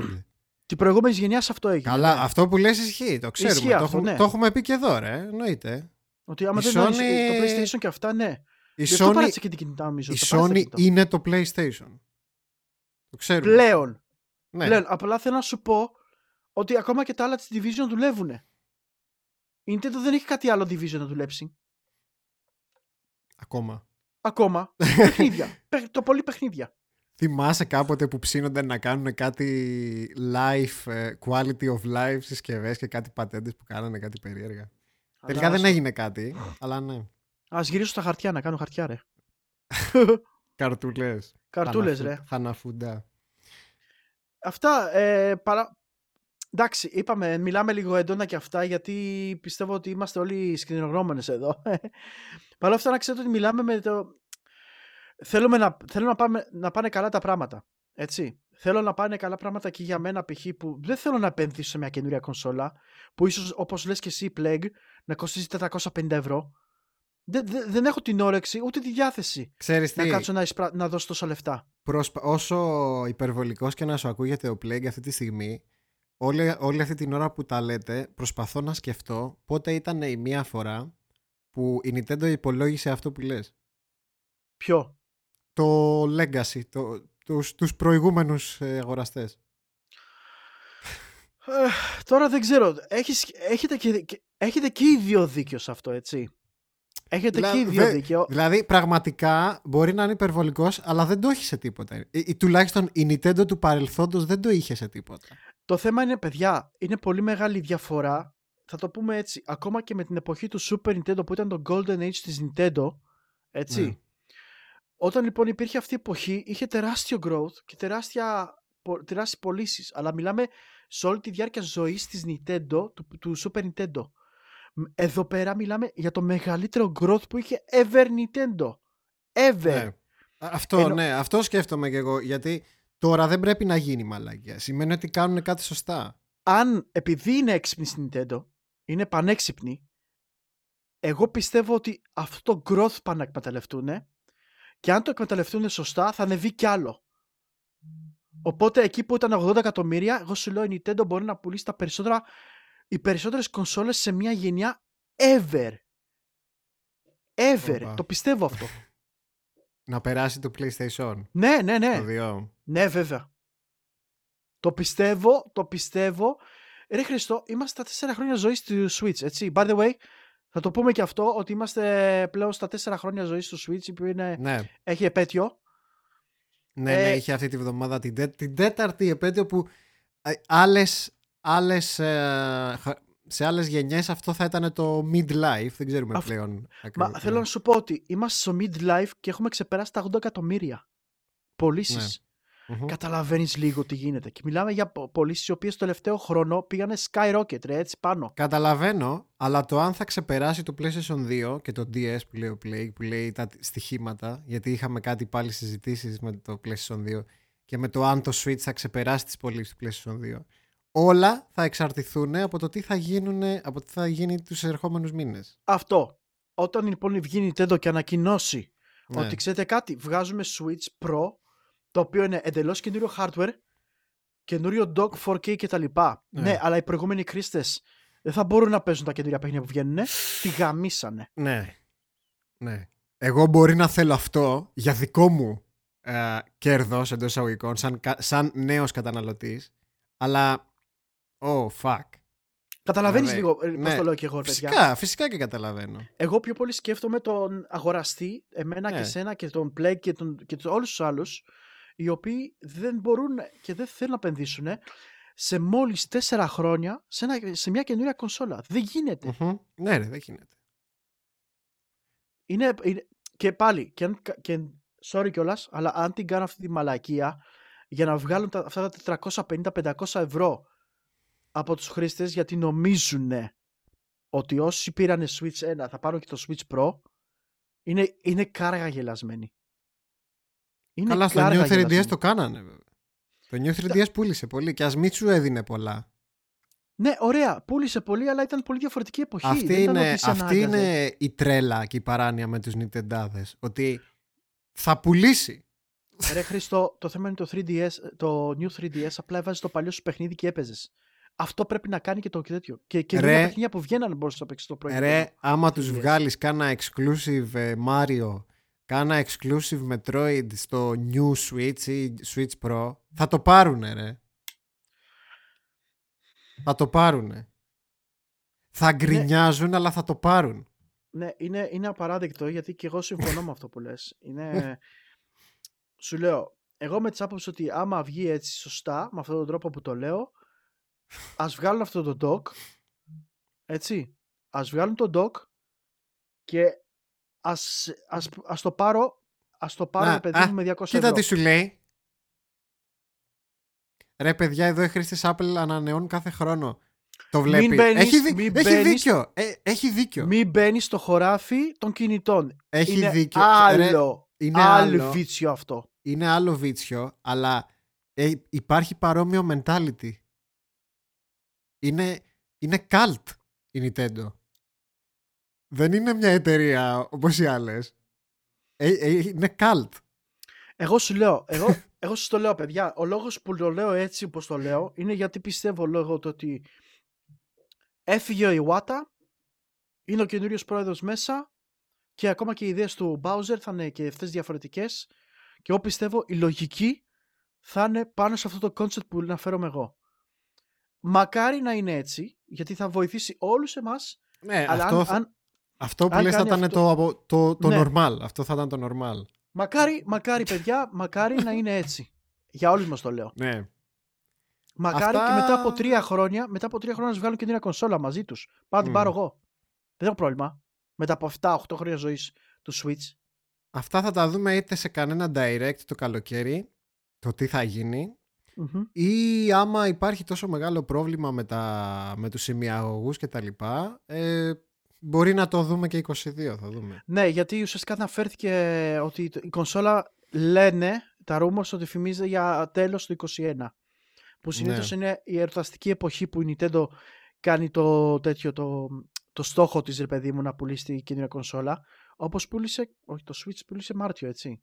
Μάρτιο ναι. Α, ποτέ κυκλοφόρησε; Μάρτιο ναι, ρε. ναι. ναι, ναι. Ε, και σκέφτομαι μήπως ε, παίζει ρόλο και το status του Breath of the Wild 2 στο πότε θα κυκλοφορήσει αυτή η κονσόλα. Ίσως, αλλά και πάλι σου λέω ότι θα δούμε πώς θα είναι οι απαιτήσεις, τι θα είναι η κονσόλα, πώς θα λειτουργεί, γιατί πρέπει και αυτό το Breath of the Wild 2, Ε, αν δεν τρέχει τέτοιο, πρέπει να τρέχει τουλάχιστον και στα δύο Switch. Φαντάζομαι πως είναι δεδομένο ότι θέλουν να τα συνδυάσουν. Δηλαδή σε αυτό ο Plague έχει δίκιο που το έλεγε ότι ε, είναι, κα- είναι πακετάκι αυτό Breath of the Wild 2 και Switch Pro. Και εγώ έτσι το Μακάρι. βλέπω δηλαδή στο μυαλό μου.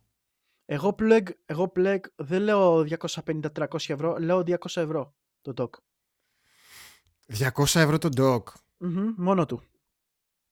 Και bundle, bundle με Nintendo το καινούριο 4 εκατοστάρικα. Ή 4,5, όπως, όπως ανέφερες πιο πάνω. Μακάρι να μην είναι 4,5 εκατοστάρικα, αλλά μιλάμε για Nintendo η οποία ακόμα και τώρα κρατάει 300-350 ευρώ το Switch. της. Καλά, ναι, ισχύει. Εν τω μεταξύ, ε, λέμε τόση ώρα μόνο για τις οθόνες και εγώ και για CPUs και τα λοιπά. Αλλά να σου πω την αλήθεια, Μμμ. εγώ από αυτά που έχω δει στο Switch, που δεν είμαι μεν κάτοχος, αλλά και τα γνωρίζω και τα έχω δει αυτοπροσώπως, ε, έχει και άλλα θεματάκια που θα ήταν καλό να φτιαχτούν έτσι, με ένα revision. Πρώτα και καλύτερα τα Joy-Con εννοείται. Οκ. Ε, να μικραίνανε λίγο τα, τα, της οθόνης, τα borders, που αυτό εντάξει μπορεί πολύ Αυτό, πιθανό αυτό να διορθωθεί γίνει. με το, με το OLED θα διορθωθεί πιστεύω. Ναι, φαντάζομαι πως ναι. Για το μαύρο τέτοιο λες έτσι, το γύρω γύρω. Ναι, μωρέ, το πλαίσιο το Μμμ. τερ- είναι τεράστιο το πλαίσιο αυτό. Δεν υπάρχει λόγος είναι, πλέον. είναι παλιότερης γενιάς στο monitor ρε, εσύ. Το ξέρω, το Χριστό. ξέρω. Ναι. Εντάξει. Δεν λες που ήταν IPS και δεν ήταν TN όπως βάζανε στο, D- στο 3DS. Ναι. Α, τι άλλο. Α, το τέτοιο που έλεγες εσύ, το, το kickstand από πίσω. Μπράβο, αυτό θα ήθελα να Μαλακιά. να διορθωθεί σίγουρα γιατί Ναι. ε, όσοι έχετε Nintendo Switch έχετε δει πίσω έχει ένα ποδαράκι το οποίο βγαίνει για να είναι σταθερή οθόνη. Ε, Εντάξει, αυτό, το, πο- σαπίλα. αυτό, το- αυτό το ποδαράκι μου φαίνεται πολύ cheap και, πολύ, και Ναι. φοβάμαι να το αφήνω έτσι στο Switch ρε. Πέφτει. Ε, πέφτει, κα- ακούγεται και ως κλακ κλακ κάπως περίεργα ρε παιδί μου και φοβάμαι ρε παιδί μου κάθε φορά που το ανοίγω. Ε, Ναι. θα ήθελα κάτι πιο σταθερό. Θα ήθελα κάτι πιο normal. Ε, αυτά Αυτό. pretty much νομίζω. Ναι, ναι, ναι. Εντάξει, κατά τα άλλα... Κατά, κατά τα άλλα το Wii U πήρε update. Καλά, εντάξει, παιδί. Γελάγαμε Ε, με τον Χριστό. Εντάξει, αυτό που λέγαμε προηγουμένως με την Nintendo, το πόσο πολύ συχαίνεται η Nintendo την πειρατεία. Μαλάκες, κάνανε, κάνανε update στο Wii U μετά από δυόμιση χρόνια για να πατσάρουν κάτι χακές. Εντάξει, είναι, απί... είναι οι τύποι είναι απίστευτοι. Είναι... Δεν υπάρχουν. Δεν υπάρχει. Η Nintendo δεν υπάρχει. Δεν υπάρχει. Έβαλε developers να πατσάρουν νεκρή κονσόλα που δεν πουλάει ούτε μία κόπια game να κάνουν patch. Δεν υπά... Είναι μοναδική στο είδος τους. Δεν υπάρχει η Nintendo. Αλήθεια, πραγματικά. Είναι μία και μοναδική. Λοιπόν, ε, είπαμε πολλά για το Switch πάλι. Ε, Φούντο- εντάξει, πάνω, πάνω κάτω Φούντωσε. αυτό Έλα, Αν για το κάνω πες. αυτή η εκπομπή, γι' αυτό ήταν ε, ξεκίνησε σήμερα. Λέγαμε, Ε, καλά, ότι ναι. κάποιο μέρος Τι, άμα δεν κλείσανε. πούμε για το Switch, τι θα πούμε. Εν τω μεταξύ, είπαμε, η αντίστροφη μέτρηση, ε, την είπαμε την εκπομπή, γιατί αυτό, πλάκα-πλάκα, όντως θα ήταν η αντίστροφη μέτρηση για τους άλλους, έτσι. Να τα λέμε και αυτά. Παιδιά, εγώ πιστεύω ότι μπορεί η Nintendo με αυτή την κίνηση να κάνει πολύ πολύ ζημιά στο, στο Αν competition. αυτό γίνει όπως πρέπει, είναι, τα, είναι επιτάφιος, έτσι, για το PS5 και το, και το Xbox. Ειδικά άμα η Nintendo μπορεί, επειδή έχει παλιότερα chips, να συνεχίζει να παράγει Switch και οι άλλοι όχι. Τι εννοείς; Αν η Nintendo έχει τη δυνατότητα να μπορεί να έχει παραγωγή σταθερή και οι Ναι. άλλοι ακόμα έχουν θέματα στην παραγωγή, θα τους πάει πίπα κώλο. Οκ. Καταλαβαίνεις τι εννοώ. Ναι, κα- καταλαβαίνω τι Ε, θες να πεις, επειδή ότι- οι άλλοι βασίζονται πάρα πολύ σε καινούρια PCBs και τα λοιπά και τις AMD ξέρεις, που δεν, ε- που δεν, δεν υπάρχουν αυτά, είναι σαν να μην υπάρχουν. Ε. Ναι, Ενώ της Nintendo, επειδή είναι παλιότερα, μπορεί να υπάρχουν καβάτζες και τα λοιπά και μπορούν να συνεχίσουν την παραγωγή. Λέω εγώ τώρα, δεν ξέρω, μπορεί να λέω και μαλακίες. Ε, θα βλέπεις Switch στα ράφια και όχι Xbox και PlayStation. άμα το κάνουν αυτό είναι checkmate ρε. Πραγματικά. Δηλαδή σκεφτείτε τώρα η Sony μεν έχει πουλήσει πολλά εκατομμύρια PlayStation 5. 4-5 εκατομμύρια. Έχει Ναι. πρόβλημα το να στηρίξει το, την ε, αγορά με καινούριες κονσόλες και τα λοιπά. Σκεφτείτε τώρα να έρθει μια Nintendo η οποία εκεί που υπάρχει τρελή ζήτηση φέρνει ένα καινούριο είδους hardware ανανεωμένο hardware το παλιό της σε φάση αυτό που λέγαμε και απλά να, αντί να πάει μια μεμά να πάει PlayStation 5 Xbox ε, Series X να βλέπει στα ράφια Nintendo ε τι θα πάρει; Μαλάκα είναι super duper κίνηση Ε, και καλά. τα- Να, λέει, λέει PS5 mining συσκευή πλέον. Το καλά είδα- τα λέει. το είδα και είδες. αυτό. Το Μμμ. είδες και αυτό. Δηλαδή, σαν να λέμε. Πάει και το PS5. Αυτό, Αυτό- ήταν. Τελείωσε. αυτό να ξέρετε αυτό είναι χτύπημα για τη Sony γιατί Ε, βέβαια. οι, σκάλ, οι scalpers μαλάκα είναι οι καλύτεροι τους να πάρουν μια, μια mining μηχανή των 500 ευρώ. Ενώ οι κάρτες οι καλές οι οποίες κάνουν αυτό το mining κάνουν 700 και 800 ευρώ. Μμμ. Οπότε Ναι, ρε, ε, για να γίνει τόσο γρήγορα προφανώς τους ενδιέφερε Να πάρα τρέ- πολύ αυτό. να τρέμετε το mining και αυτά τα καινούρια innovation που κάνουν για, γιατί απλά θα δημιουργήσουν περισσότερα προβλήματα. Πρέπει να κάνω αυτό που κάνει η Nvidia, ρε. Η Nvidia, ε. Ναι. Κοίτα, θέλω να πιστεύω πως κάτι θα κάνουν κι αυτοί. Η AMD Ε, πρέπει να το κάνει βέβαια, όχι η Nvidia. Ε, Γιατί η όποιος Nvi- είναι να το κάνει, πιστε- πιστεύω πρέπει να γίνει κάποιο debuff, ας το πούμε, όπως έκανε η, η Nvidia και δεν Ναι. μπορούν να κάνουν mine Να, πλέον με να τις- αναφέρουμε λίγο ότι μιλάμε για ένα είδος ε, προ, προστασίας που έβαλε η Nvidia στις κάρτες γραφικών της, την, ε, τις 3000 της RTX ε, τις ε, 1660 ε, τρι- τρια- 30 3060 για την ακρίβεια οι οποίες αυτές οι κάρτες ε, έχουν πλέον μια- ένα είδος φραγής clock για όσους πάνε να κάνουν mining με αυτές. Ε, τι σημαίνει αυτό, ότι αν παίρνεις αυτή την κάρτα με αποκλειστικό σκοπό να κάνεις mining, δ- ε, ε, αυτή η κάρτα μπλοκάρει. Μπλοκάρει και Ναι. πηγαίνει πολύ αργά. Αλλά μόνο στο mining. Μμμ. Δηλαδή έχει αυτό το πρόγραμμα και πλέον λειτουργεί όταν λοιπόν πάει να το βάλεις και να παίξεις κανονικά θα παίξεις τα παιχνίδια σου. Αλλά στο mining και πρόβλημα γιατί το mining λειτουργεί πολύ διαφορετικά από ό,τι λειτουργεί η επεξεργασία γραφικών. Με αποτέλεσμα σε αυτό το τομέα να είναι τελείως διαφορετικό είδος χρήσης που κάνει η κάρτα. Ε, Και αυτό το, το πρα- οποι- το οποίο παντελημβάνεται. βέβαια πάλι, μπο- πάλι μπορεί να το χακάρουν πάλι ξέρεις, και να βρούνε τρόπους αλλά το θέμα είναι εντάξει ότι όσο πιο δύσκολο γίνεται εντάξει τόσο πιο Είναι- Είναι όμως λίγοι θα ένας, το κάνουν. ναι. ένας τρόπος καταπολέμησης κάτι κάνουν. ναι, ρε ναι, φίλε, ναι, ναι, γιατί ναι. Το mining το τελευταίο, δια- το τελευταία χρόνια ξεφύγει και Ναι. δυστυχώς την πληρώνεις εσύ και εγώ ο καταναλωτής ο οποίος όχι μόνο έχει, έχουν ανεβεί τιμές στο Θεό για αυτό το πράγμα αλλά υπά- δεν υπάρχουν κάρτες για, για να πάρεις δεν υπάρχει, υπάρχει πρόβλημα που υπάρχει με την παραγωγή εξαφανίζονται οι κάρτες για το mining Όλα Ναι. αυτά έχουν να κάνουν και με το cryptocurrency και με το mining και τα λοιπά και τα λοιπά. Δηλαδή είναι ένας κύκλος ρε φίλε. Μακάρι, είναι, εμένα μου άρεσε αυτή πάρα πολύ αυτή η κίνηση της ε, Nvidia και μακάρι να συνεχίσει και να πάρει και παράδειγμα η AMD όχι σε πέντε χρόνια τώρα να το κάνει. Γιατί η AMD, όπως ξέρουμε πάρα πολύ καλά, είναι πάρα πολύ αργής σε αυτά τα θέματα. Ε, Ειδικά στους drivers και τα λοιπά. Μην μου πείτε όχι. σε πολλούς δεν αρέσει να ξέρεις αυτή η κίνηση. Επειδή σου αφαιρούν και καλά την ελευθερία να κάνεις κάτι με την κάρτα σου. Στα τέτοια μου. Αλλά ναι, Sorry ρε. κιόλας, στα τέτοια μου. Ναι. Γιατί πολύ απλά, εσύ και ε, ο άλλος που θα πάρει την κάρτα 600 ευρώ για, την, για το mining του, θα κάνει το mining του, αλλά θα- α, αφού εγώ πήρα αυτή την κάρτα, ας πάρω άλλες 10 για να επενδύσω. Και αυτές οι 10 κάρτες που ενώ, ενώ θα πηγαίναν σε gaming συστήματα για να παίζουν, τώρα πηγαίνουν σε κάποιο μαλάκα, σε ένα υπόγειο και δουλεύουν στο 100%. Δεν με ενδιαφέρει τι νομίζει ο καθένας. Για να κάνω βέβαια το δικηγόρο του διαβόλου. Την Για Nvidia πες. στην πραγματικότητα τη νοιάζει. Πιστεύεις; Όχι, η Nvidia πουλάει, αλλά το κάνει, το κάνει σαν. Κοίτα, άμα ήταν μάγας, θα σου το πω αλλιώς. Άμα ήταν μάγκα στην Nvidia, θα, θα το έκανε για όλες τις κάρτες της. Ε, ναι, από, ό,τι, προφανώς. από ό,τι κατάλαβα, την έκανε μόνο στην καταναλωτική κάρτα, την 3060. Που η οποία εντωμεταξύ είναι- είναι, είναι τελείως άκυρο αυτό, γιατί δεν είναι και κάμια super duper δυνατή κάρτα. Ε, Δηλαδή- ναι, αλλά είναι αυτή που στα, δια- ε, στα χαρτιά είναι αυτή που πουλάει πιο πολύ από όλες. Ναι, ναι, ναι. Γιατί είναι αυτή που είναι στο το, με- το μέσο ναι. που θα πάρεις π.χ. εσύ και εγώ, έτσι, δεν, δεν, δεν, δεν στοχεύει το high-end gamer. Είναι αυτή η Ναι. κάρτα που θα μπει στα περισσότερα σπίτια. Μμμ. Αυτή που ανταγωνίζεται τη- η- την AMD. Οπότε σε αυτήν βάλανε το, την προστασία. Είναι και αυτό shady. Για, καλά κάνεις και κάνεις τον κύκορο. Είναι Ε. και αυτό shady. Ναι, αλλά εντάξει. εμένα μου αρέσει πάντως αυτή η κίνηση. Θα βοηθήσει ίσως κάτι. Κάτι ακούστηκε για 3050 Ti με... τε- Ναι, αυτό έχει ακουστεί πολύ καιρό πλέον και τώρα την είδαμε, ε, νομίζω και laptop την είδαμε σε κάποιο leak. Αλλά εντάξει, ε, δεν νομίζω πως μας αφορά και ιδιαίτερα γιατί μου φαίνεται πολύ...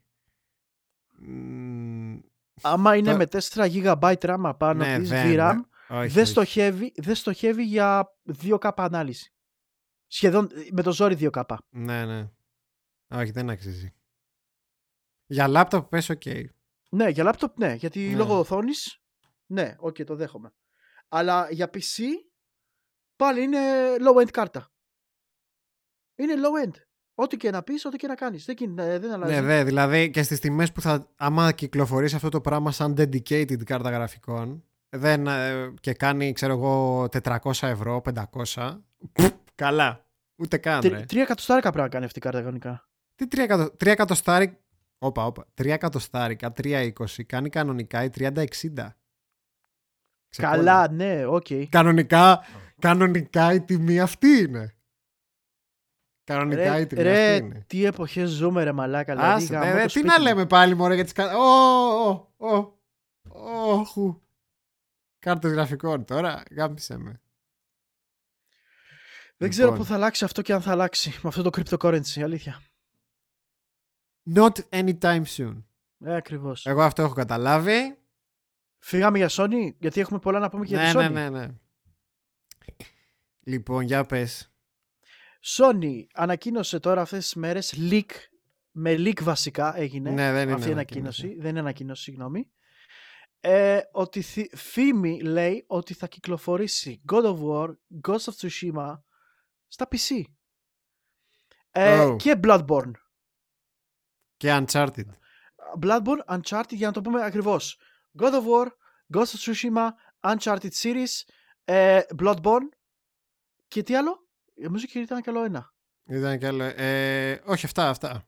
Αυτά, οκ. Αυτά, ναι, ναι. ναι. Ε, και ουσιαστικά αυτά έγινε τα αυτή- λίγα. αυτά τα λίγα τα ωραία, τα τέτοια, γιατί εγώ έλεγα ότι δεν νομίζω να δούμε και πολλοί A-graders. ναι, του ότι δεν θα τύπου πηγαίνανε σε τέτοιο. AAA. Δεν περίμενα να δω τον Uncharted, να σου πω την αλήθεια. Ούτε και τον God of War. Είδες που τελικά θα πάνε να κάνουν αυτό που έλεγα. Μμμ. Γιατί όλα αυτά τα franchises, αν το καλοσκεφτείς, είναι, δηλαδή όλα αυτά τα games που λέμε, συγγνώμη, είναι franchises τα οποία είναι introductory. Δηλαδή που θα σε βάλουν σε ένα franchise. Το τέτοιο, πες το. Το God of War. Το God of War βγαίνει sequel. Το Ghost of Tsushima θα βγει sequel σίγουρα. Έχουν, ε, σίγουρα έχουν ανακοινώσει ήδη το, Ναι. την παραγωγή του. Το Horizon βγαίνει sequel. Το Uncharted λένε ότι δεν θα βγει sequel, αλλά δεν είμαι και τόσο σίγουρος. Το τέτοιο, το ποιο άλλο είπαμε; Bloodborne. Το Bloodborne. ίσως να υπάρξει. Δεν ξέρω. Εγώ- θα σκάσει καμιά βόμβα καμιά ώρα, θα Ίσ- δεις. Ίσως μετά το αυτό που φτιάχνουν τώρα στη From Software να σκάσει Bloodborne 2, ποτέ δεν ξέρεις. Οπότε όλα, όλα είναι στρατηγικές κινήσεις. Αυτά, τα PC ports. Κνακ δύσκολα από τη στιγμή που κλείσε η, Sony, η Japan ναι, Studios. ναι, έκλεισε η Japan Studios. Οπότε πολύ δύσκολα το κνακ. Ε, πάντως ναι, είναι πολύ... ε, φαίνεται πως η- είναι αρκετά aggressive κίνηση της Sony. Ε, και το είδαμε κιόλας ότι το συζητάμε, εκεί που το συζητάμε με τον Χρήστο, λέγαμε ότι είναι, είναι και έξυπνη κίνηση. Γιατί αν ακολουθήσει και κάνει αυτό το πράγμα, είναι και ωραίος τρόπος promotion και καλός τέτοιο, ε, να δεις παιχνίδια και στο PC λίγο πιο εξελιγμένα σε θέμα γραφικών και δυνατοτήτων. Ναι.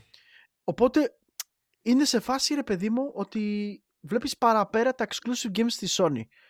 Πράγμα που ίσως, ίσως, δεν ξέρω μήπως μακροπρόθεσμα την πειράξει λίγο. Έλα ρε, γιατί αυτά τα παιχνίδια όσο πούλησαν, πούλησαν.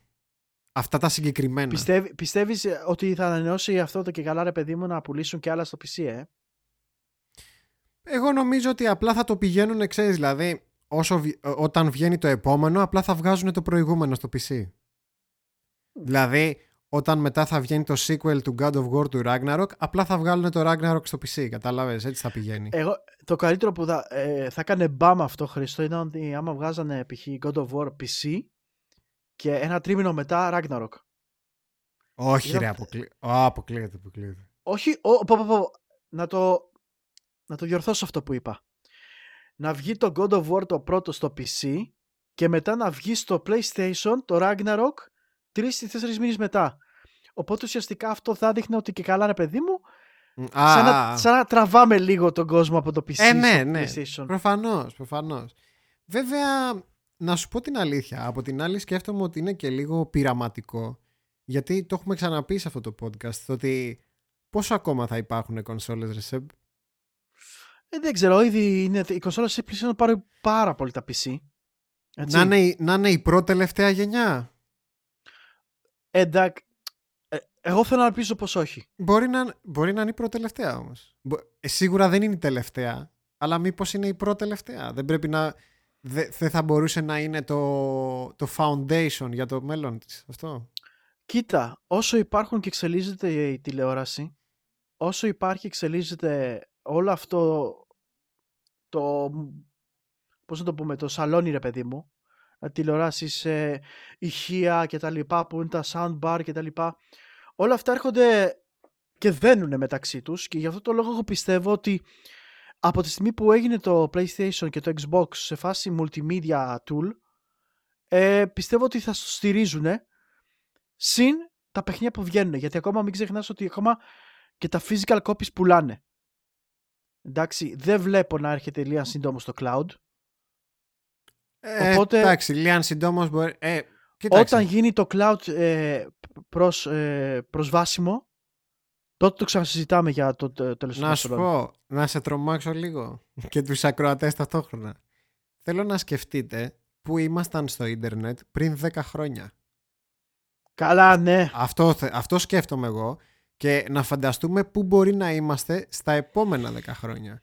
Οπότε στα επόμενα 10 χρόνια πιστεύεις ότι δεν θα είμαστε σε σημείο που το ίντερνετ της πλειοψηφίας να μπορεί να υποστηρίξει cloud gaming. Ναι, αλλά το, ως τότε μπορεί να υπάρχει να έχει έρθει και κάποιο είδους λύση σε αυτό. Δηλαδή, την, ε, μήπως στηρίξουν πιο πολύ το, το game. Δεν το ξέρεις. Εγώ Όχι, πιστεύω δεν το και, ξέρω, προφανώς δεν το και ξέρω. εγώ πιστεύω, σου λέω, ότι εγώ τρομάζω στην ιδέα του cloud gaming γιατί ουσιαστικά αυτό θα φέρει το τέλος των κονσολών. Μακάρι να μην Φυσικά. γίνει. Αλλά εκεί πάμε. Δυστυχώς προς τα εκεί πάμε. Μακάρι να μην γίνει. Μακάρι να παραμένουμε τέτοιο. Εγώ νομίζω ότι θα έλυνε πολλά προβλήματά τους Ρεσέμπ γιατί δεν θα είχαν πλέον να κάνουν research and development κονσόλες. Δεν θα είχαν να, να μπαίνουν μέσα για το hardware γιατί πολλές φορές όπως έχουμε πει οι εταιρείες για να σου πουλάνε κάτι, για να σου πουλάνε hardware, μια κονσόλα δηλαδή, μπαίνουν μέσα έτσι με κάθε κόπια της κονσόλας. Εγώ Ε, πιστεύω ότι αυτό που κάνει η Nintendo είναι το πιο σωστό. Γιατί αυτό που κάνει η Nintendo ε, της δίνει και, διά, και διάρκεια ζωής. Θα είχαν Γιατί- μηδενική πειρατεία. Με το cloud. Ναι. Μηδενική. Ναι, θα, θα πέθανε η πειρατεία. Το θέμα είναι ότι τότε πρέπει να υποστηρίξω το μοτίβο του Stadia. Ναι.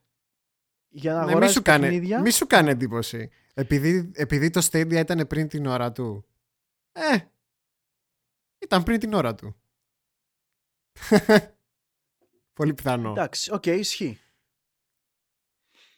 Δεν ξέρω, είναι, είναι και τρομακτική και δυστυχώς Μμ. αλλά σου ανοίγει λίγο τα μάτια αυτή η κουβέντα. Μμ. Μακάρι να μην, υπο- να μην γίνει τόσο πολύ γρήγορα και να έχουμε ακόμα πολύ πολύ και χρόνια κονσολών κτλ. Δεν θα χρειάζεται updates και bug fixing, μηδέν πειρατη... Ε, Αυτό, Ναι, θα αυτό γίνω- λέμε ότι έχει τα πλεονεκτήματά του, αλλά ναι, από την ναι, άλλη, ναι. από την άλλη όμως δεν ξέρω. Σίγουρα έχει τα κάποια μειονεκτήματα όλο αυτό το σύστημα, έτσι. Ναι, φυσικά. Σίγουρα θα έχει κάποια μειονεκτήματα, παιδιά. Οπότε να δούμε Για, λίγο αυ- πώς για γίνεται. αυτού, εγώ σκέφτομαι ότι μειονεκτήματα έχει μόνο για εμάς.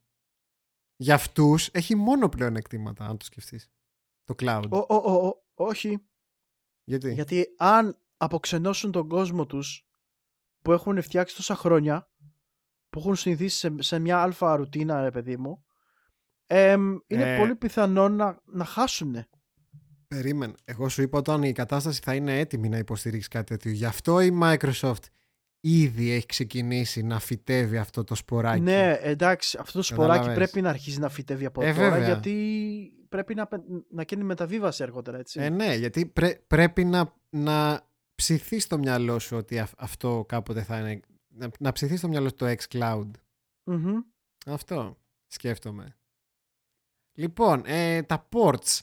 Ε, εντάξει, τι να πω, δεν ξέρω. Ε, παραμένει σχεδόν αψυχολόγητη η Sony όσον αφορά τα PC ports για μένα.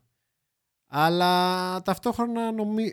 ακόμα κυμαίνομαι προς αυτό το ότι απλά είναι promotions για τα sequels που α, κα- έχουν κανονίσει στο μέλλον. Μακάρι να είναι καλά κιόλας αυτά τα ports γιατί τους φοβάμαι και λίγο με αυτά που έχουν κάνει. Να σου πω κάτι όμως, ρε Χρήστο, από την άλλη. Έρχομαι λοιπόν και σου μιλάω για το Horizon, έτσι. Το Horizon λοιπόν, το Horizon Zero Dawn Complete, έτσι. Στο PlayStation 4 αυτή τη στιγμή εγώ το βρίσκω 10 ευρώ κάτι. Ναι, retail. Όταν λοιπόν, ναι, ο- retail. Όταν λοιπόν έρθει η στιγμή και μου βγάλουν αυτά τα παιχνίδια στο, play, στο PC, θα κοστίζουν Μμ. 40, όπως και έκανα on launch νομίζω το Horizon, Μμμ. έτσι. Ναι, ναι. Γιατί λοιπόν εγώ να πάω στο PC άμα μπορέσω και πάρω αυτή την έκδοση του παιχνιδιού. Εκ... Εντάξει, Ε, αυτές Ενώ είναι έχω. κυκλοφο- ενώ α- έχω.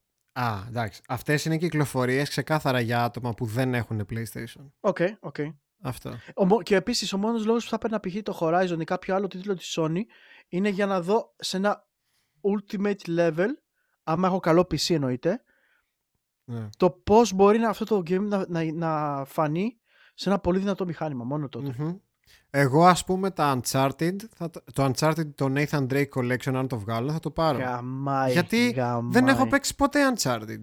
Υπέροχα, ρε. Υπέροχα. Δηλαδή, Δηλαδή, είναι super παιχνίδι. Πώς να σου πω, και 40 ευρώ να το βάζαν στην αρχή. Εντάξει, μπορεί να μην το έπαιρνα day one, αλλά θα τα έδινα, μαλάκα. Εντάξει, η Uncharted Collection είναι. Μμμ. Δηλαδή, εφόσον δεν είχα ποτέ τη δυνατότητα να το παίξω, θα τα έδινα. Όπως και Α- για το Tsushima. Τα... Ναι, και... καλά, το, το Tsushima ίσως το πάρω στο PC γιατί είναι από τα παιχνίδια τα οποία ε, το λάτρεψα στο PlayStation. Έτσι. Μμμ. Ε, και θέλω να δω πραγματικά πώς θα είναι στο PC. Με πιο ωραία γραφικά 60 FPS μαλάκα τίποτα τέτοιο. Πα, πα, πα. Άσε. Είδες ότι βγαίνει και το Tomb Raider Definitive Survival Trilogy; Όχι. Ανακοινώθηκε μάλλον, το, το, το- τώρα το διαβάζω στο Eurogamer, ότι έκαι- έγινε pop-up στο Microsoft Store. Α, Και- κάποια, κα- το Trilogy το καινούριο... Ουσιαστικά είναι το, η τριλογία και τελευταία, αλλά definitive. Οπότε λογικά θα έχει και με καινούρια γραφικά, ε. Μμμ. Φαντάζομαι. ΟΚ. Interesting. Ειδικά το, το πρώτο του 13, ρε παιδί μου, θα ήθελα να το δω λίγο με λίγο πιο καινούρια και πιο φρέσκα γραφικά. Θα ήταν πολύ ενδιαφέρον. Μμμ.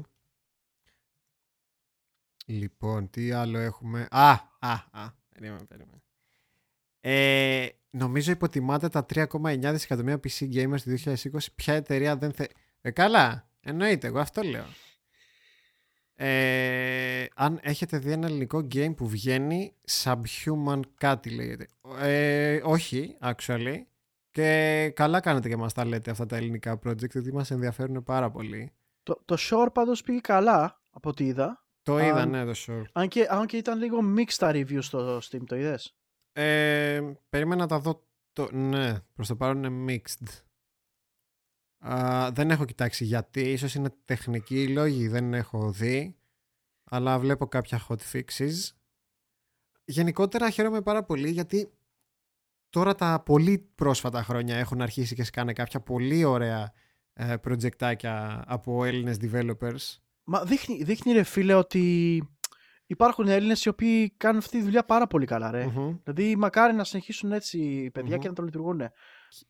Και μακάρι να έχουμε και guests κάποια στιγμή εδώ πέρα γιατί το έχουμε στα υπόψη μας από, Έλληνες, ε, από ελληνικές teams, ε, developer κτλ.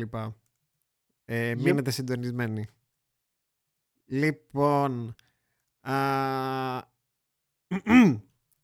έσκασε, αυτή τη, έσκασε αυτή τη βδομάδα. Φρέσκο, φρέσκο, σπαρταριστό. Ε, δεν το πίστευε κανείς στην αρχή ότι είναι όντως ε, footage από αυτό το game.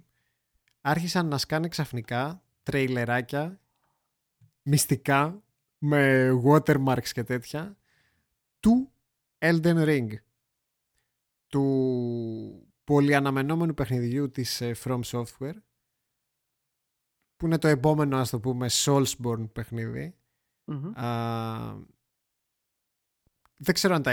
Κάποια στα, κάποια στα έστειλα στο Messenger που λέγαμε ότι ζελντίζει λίγο γιατί... Έλα. Α, ναι, ναι, ναι, ναι, ναι, ναι. Sorry, εγώ χάθηκα λίγο. Χάθηκα λίγο στα θέματα. Α, ΟΚ, ΟΚ. Για το Elden Ring έλεγα. Ναι, ναι, ναι. Που λέγαμε ότι ζελντίζει λίγο, ξέρω εγώ, με το αλογάκι και τα λοιπά. Ε, δε- πώς, σου φάνηκε, πώς σου φάνηκε το Elden Ring σαν πρώτη- Καλά, τώρα πώς σου φάνηκε. Ήταν δευτερόλεπτα αυτά τα footage, έτσι. Δεν είδαμε ακριβώς. κάτι... Αλλά είναι όντως πραγματικά το Elden Ring, δεν είναι παπάντζες. Ε, πώς σου φάνηκαν αυτά που είδαμε, σαν, ε, πρω- έτσι, σαν πρώτη ματιά. Έχουμε πει για κάποια, κάποια πραγματάκια όσον αφορά τα Soulsborne παιχνίδια εδώ πέρα. Αλλά είναι πολύ διαφορετικό, έτσι, σαν, ε, σαν Κοίτα, αισθητική. Έχω, έχω αναφέρει παλιότερα και ότι εγώ δεν, γενικά δεν είμαι το είδος Souls-like παιχνίδι. Ναι, ναι, ναι, αλλά... Και ο, λόγο, και ο λόγος είναι γιατί προσπαθούν υπερβολικά πολύ να το κάνουν δύσκολο ενώ δεν χρειαζόταν να είναι δύσκολο. Εμένα το... δεν το θεωρώ τόσο ότι χρειάζεται skill για να είναι δύσκολο αυτό το game. Το κάνουν επίτηδες ρε παιδί μου λόγω του damage και τα λοιπά. Εντάξει, είμαι σίγουρος πως θα υπάρχουν πολλοί που διαφωνούν μαζί μας. Καλά, το ξέρω ότι υπάρχουν πάρα πολλοί. Προσωπικά έχω δοκιμάσει να παίξω Souls-like παιχνίδια. Ε, Δυστυχώς δεν έχω μπει στον κόσμο αυτό. Ναι. Δεν μπορώ να πω. Μου κάνει εντύπωση Ε, γιατί είσαι άτομο που του αρέσει το challenge στα παιχνίδια και σου αρέσουν Ναι. πάρα πολύ τα, Μα αυτό τα ακριβώς. παλιά Αλλά games. θεώρησα. Κοίταξε να δεις. Έπαιξα, πρώτα έπαιξα το Dark Souls το 1. Κι εγώ. Ε, ναι. το Prepare to Die Edition, ρε παιδί μου. Μμμ. Μου φάνηκε πολύ δύσκολο. Έπαιξα μετά το Remaster. Το οποίο Ναι. δεν, δεν τερμάτισα κανένα από τα δύο. Και τέλος ε, μου έκανα δώρο κάποια παιδιά από το Dark Souls 3. Το οποίο λένε πως είναι και το καλύτερο. Ναι, καλά. Debatable. Ναι, ε, κα- Αυτά πολύ, όλα, πολύ ναι. το λένε πάντως. Πάντως ο, έπαιξα αυτό και δυστυχώς Χρήστο αλλά το θεωρήσα άδικο σε κάποια σημεία ότι το game σε... Δεν ξέρω πώς θα το πω ρε παιδί μου. Δηλαδή έχω, έχω δοκιμάσει διάφορων ειδών ε, ειδών δυσκολίες. ΟΚ. Έχω παίξει το Ghosts 'n Goblins τα οποία είναι αρκετά δύσκολα παιχνίδια. Εμ, αρκετά. Ναι, Για μένα είναι τα πιο δύσκολα games. Τα Ghouls and Ghosts. Για, ωραία. για μένα τα Ghouls and Ghosts είναι τα πιο δύσκολα games ever. Ωραία. Ε, έχω Ναι. δοκιμάσει τα Battletoads. Έχω δοκιμάσει ένα κάρο τέτοιου είδους παιχνίδια. Τα οποία θεωρούνται ιστορικά τα, τα πιο δύσκολα παιχνίδια στην ιστορία. Ναι. ever. Παρ' όλα αυτά, παίζοντας αυτά τα παιχνίδια, ναι, μεν μου φάνηκαν δύσκολα, αλλά σε καμία περίπτωση δεν με αποθαρρύναν, αποθάρρυναν να μην παίξω, να μην συνεχίζω να παίζω για να προσπαθώ να ξεπεράσω κάποιο σημείο. Γιατί δεν ήταν άδικα. η δυσκολία ήταν σε συγκεκριμένα πράγματα. Ε, Το, challenge, το challenge ήταν αυτό. Το Ξέρεις τι. Souls-like παιχνίδια τώρα όμως θα θεωρώ ότι κάνουν κάποια chip shots για να γίνονται πιο δύσκολα. Θα σου πω, βασ- θα διαφωνήσω μαζί σου, ε, Μμμ. γιατί μπο, ίσως υπάρχουν κάποια bosses που έχουν πιο περίεργα, έτσι, πιο περίεργες κινήσεις. Αλλά θα διαφωνήσω μαζί σου με, τα, με αυτά τα chip shots. Θα σου πω γιατί. Ε, γιατί παίζει μεγάλο ρόλο η τακτική με την οποία παίζεις. Γιατί κάθε boss, από ό,τι έχω καταλάβει στο Dark Souls, θέλει ένα δικό του tactic που εσύ πρέπει να κάνεις adapt. Καταλαβες; Δεν Μμμ. μπορείς απλά να μάθεις τα core mechanics του παιχνιδιού και απλά να τα εφαρμόζεις σε κάθε boss. Πρέπει να βρίσκεις το πατερνάκι. Καλά, και αυτό ισχύει σε Ίσως- πολλά games. έτσι. Ίσως, ναι, αλλά να σου πω κάτι Χρήστο. Δηλαδή- Ίσως σε αυτό, σε αυτό το θέμα να είμαι boomer, ρε φίλε. Ξέρεις τι, μπορεί. Ε, εμένα, ας πούμε, μου είχε φανεί πάρα πολύ πιο εύκολο, να το πω έτσι. Ε, επειδή είχα ένα φίλο που μου έλεγε, λοιπόν, σε αυτόν κάνεις αυτό. Άμα, δηλαδή, δεν, δεν καταλάβεις από μόνος σου τι πρέπει να γίνει σε ένα boss, άμα το παίξεις, ας πούμε, σε ένα stream ή με ένα φίλο σου, να σου πει, ε, σε αυτόν αυτό κάνεις, θα δεις πόσο πιο εύκολο είναι. ΟΚ. Δηλαδή όλα θέλουν κάτι ρε παιδί. Όλα έχουν ένα tactic και γίνεται το παιχνίδι Ωραία. πολύ πιο εύκολα από όσο Ωραία. νομίζεις. Ωραία, συμφωνώ. Αυτό. Το δέχομαι αυτό που λες. Ε, ίσως να μην, με- να μην τραβήξει το concept του παιχνιδιού. Ναι.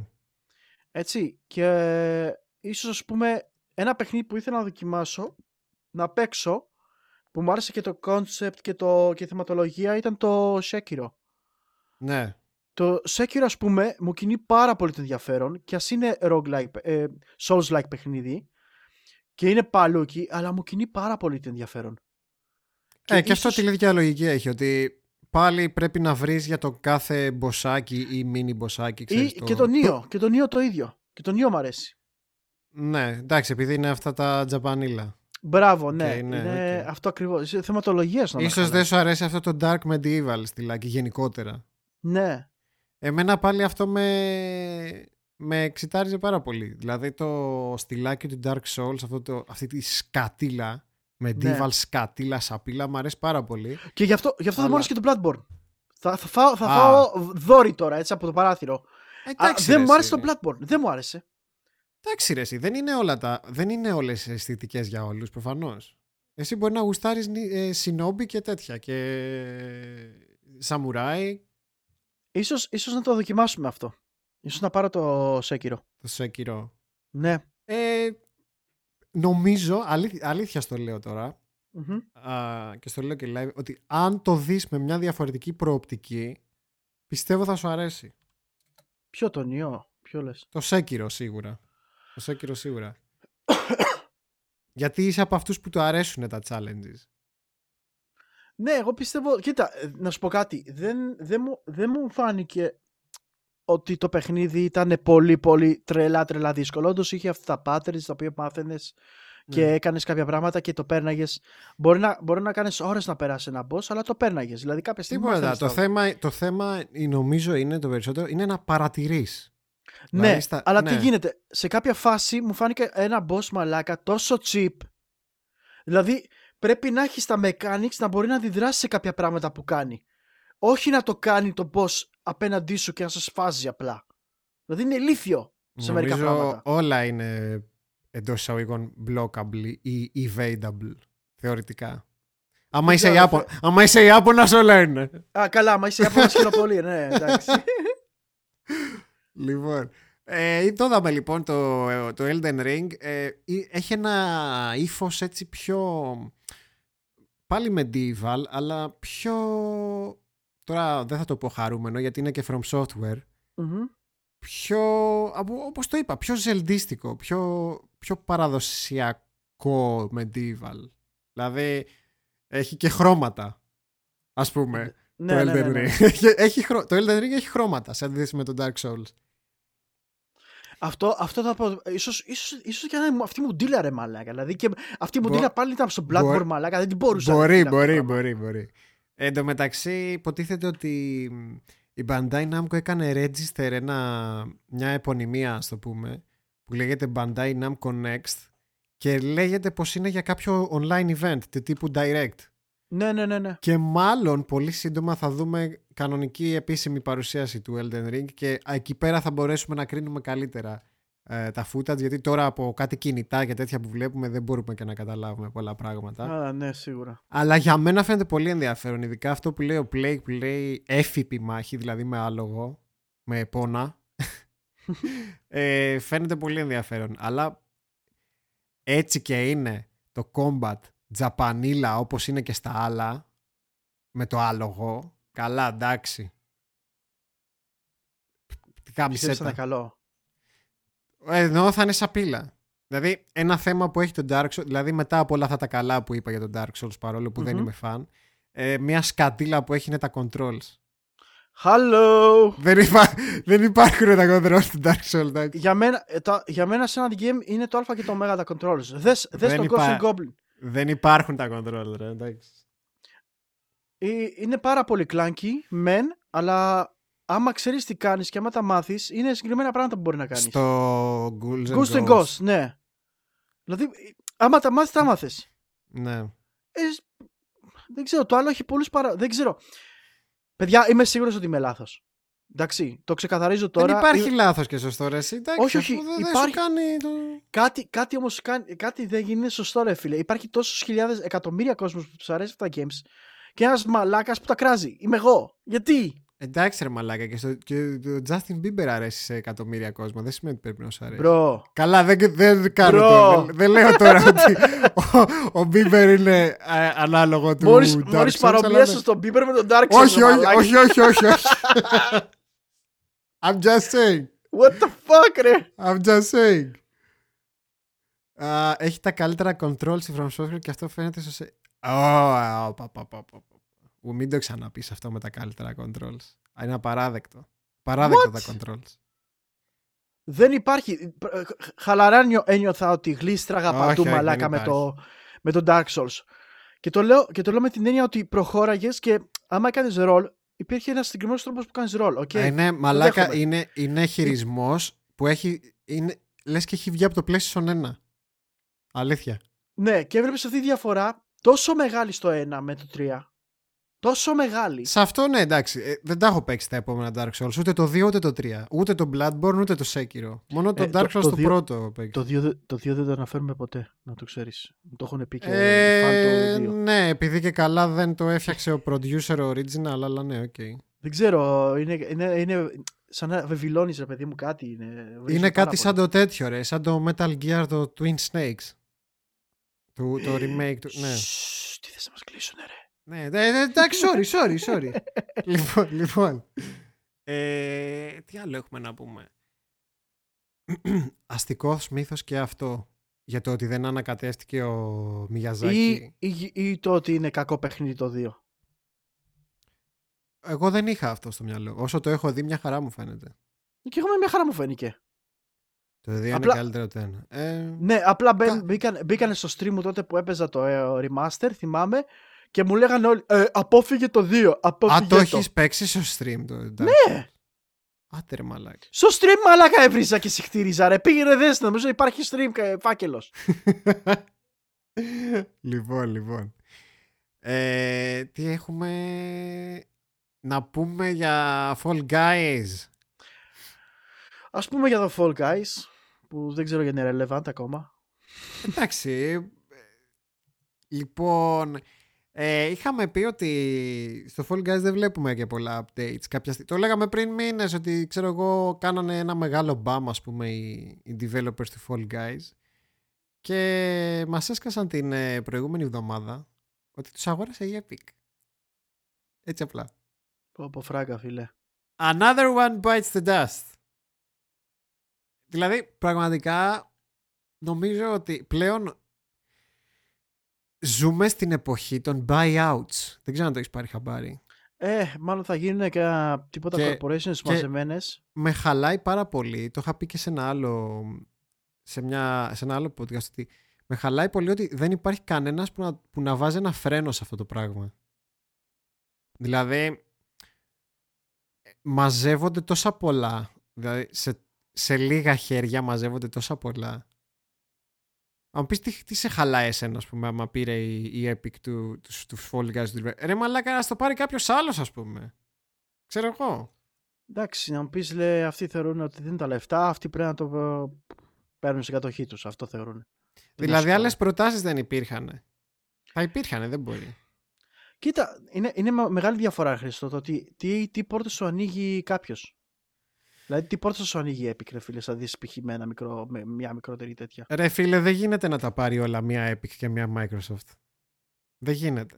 Ρε, και εγώ μαζί σου. Είναι έχουμε, κακό, φτα... αλλά... έχουμε, πάει σε πολύ... έχουμε μπει σε πολύ άσχημα μονοπάτια. Δηλαδή, για την Bethesda λέγαμε, ας πούμε, και ό, λέγαμε γαμό γιατί δίνει όπλα στη Microsoft να πολεμήσει τη Sony κτλ.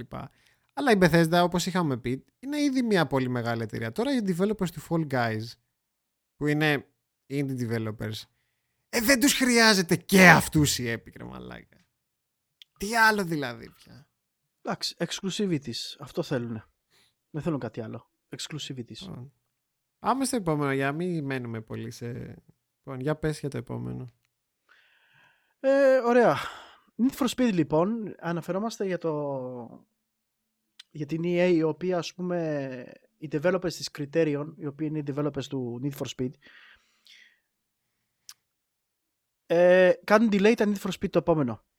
Και ο λόγος είναι γιατί η EA κάνει, μεταφέρει το team της Create, Create, Criterion συγγνώμη, ε, για να υποστηρίξει το development του Battlefield 6 μάλλον για να προλάβει deadlines, το πιστεύω. Βάζει περισσότερο προσωπικό για να φτιάξει το παιχνίδι πιο γρήγορα.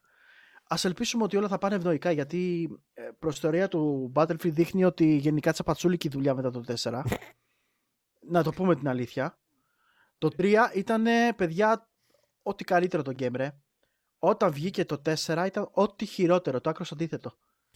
Άρα δηλαδή από όλα αυτά τα μελλοντικά projects της CA που ακούγαμε, mm-hmm. προφανώς το, το Battlefield 6 θα, θα προκύψει πρώτο. Ε, Προφαν... ναι, για, προφανώς. γιατί... Μπράβο. Γιατί, γιατί έχει, το με... έχει το μεγαλύτερο potential να πουλήσει προφανώς. Τι θα πουλήσει μπράβο, καλύτερα, το Need for Speed ή το Battlefield; Θα βάλουμε και κάνα τέτοιο, κάνα Battle Royale. Καλά, ε, σίγουρα ε, αυτό. Ε, σίγουρα θα μην βάλουμε και ένα Battle Royale στο Battlefield. Κοίτα, ακούνε, δεν ξέρω, θυμάσαι που λέγαμε για τα 128 player maps, τα τεράστια maps, που μέχρι τώρα το μεγαλύτερο map ήταν 64 players, δηλαδή 32 και 32 players. Τώρα ναι. θα έχουμε 64 και 64 players, θα γίνεται ο πανικός. Καλά, δηλαδή... αυτό προϋποθέτει βέβαια το να το παίζουν επέκτα στο παιχνίδι. Παίζουν, έχει, έχει, έχει player base το Battlefield, αυτό είναι το καλό. Είχε και Άξι. το 1, είχε, έχει και το 5. Πού το, Μπρομ... βλέπεις να, πού το βλέπεις να πηγαίνει το Battlefield το 6?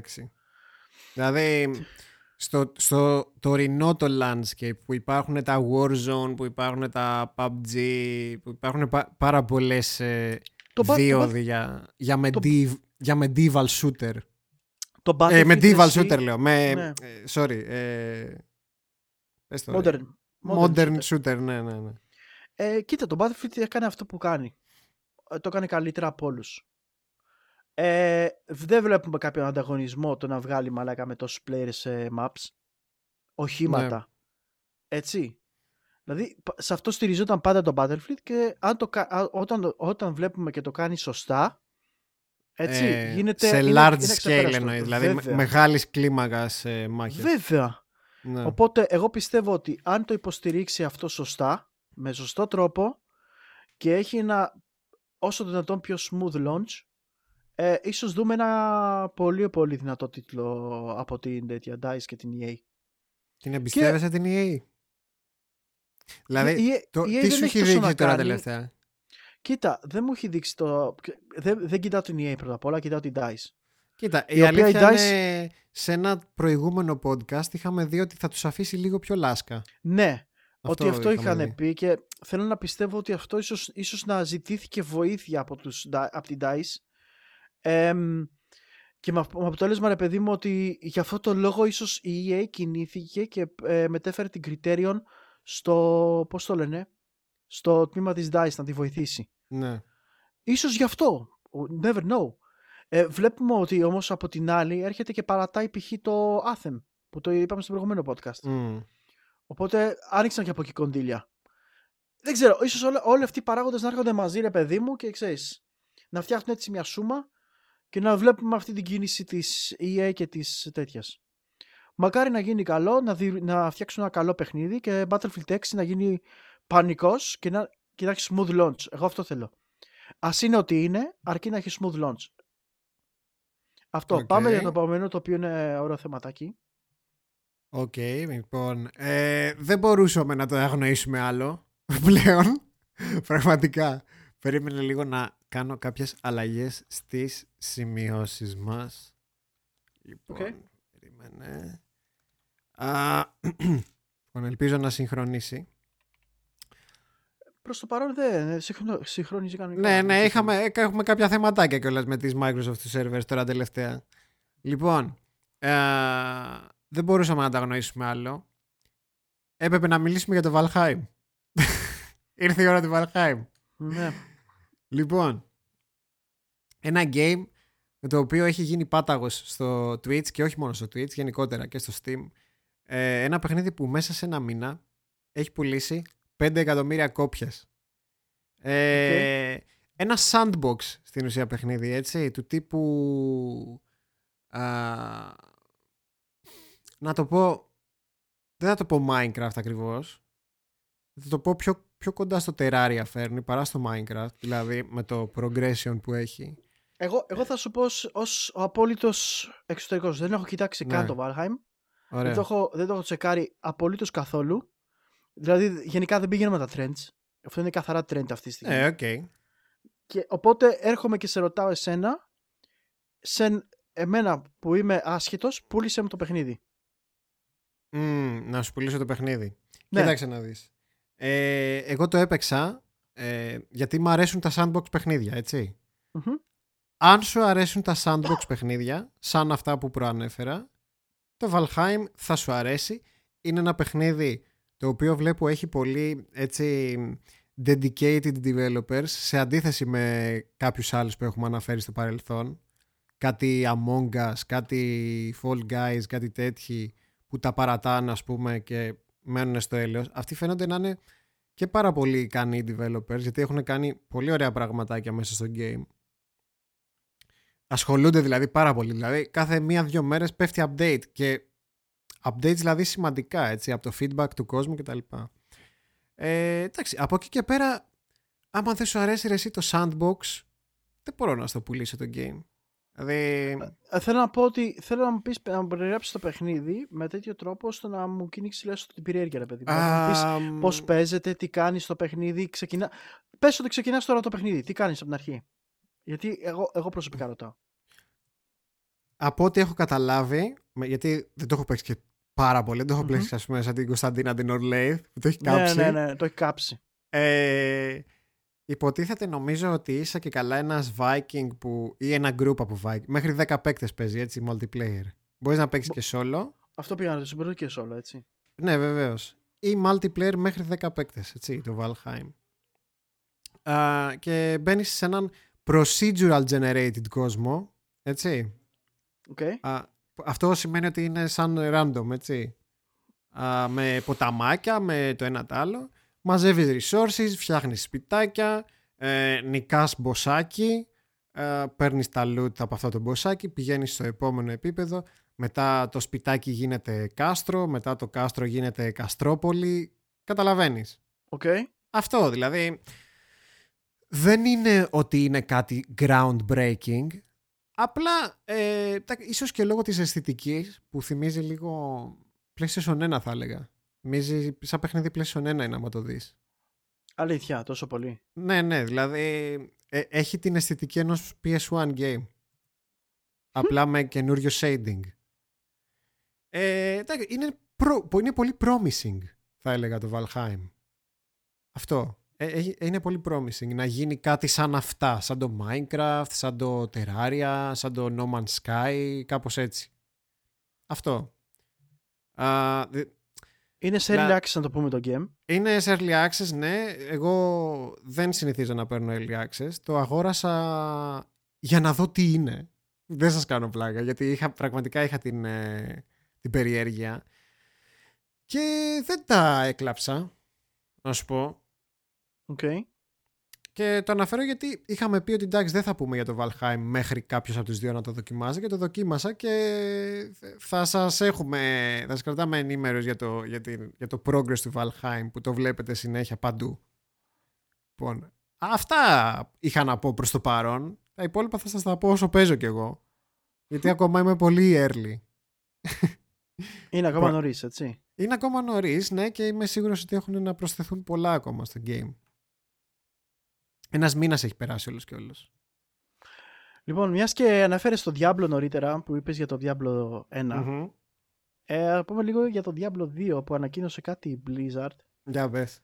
Ε, η οποία ανέφερε ότι Hey, εσύ φίλε μου που έπαιζες Diablo 2 πριν 25-20 χρόνια ξέρω εγώ στα νιάτα σου αυτό το save λοιπόν την Αμαζόνα εγώ αυτό το save της Αμαζόνας που είχες Σεμπάστιαν μπορεί να το μεταφέρεις στο καινούριο Diablo Remake που βγαίνει καλά εντάξει απίστευτο ε, απίστευτο πώς, πώς νιώθεις για αυτή τη δήλωση της Blizzard και για αυτό το πράγμα που πάνε να κάνουν θα σου πω από τη μία α, είναι απει... Εντάξει, απ' τη μία επειδή το καταλαβαίνω ότι ήταν εφικτό λόγω του ότι τρέχει στην ίδια engine. ετσι Δηλαδή είναι η ίδια engine με κάποια φτιασίδια, ωραία.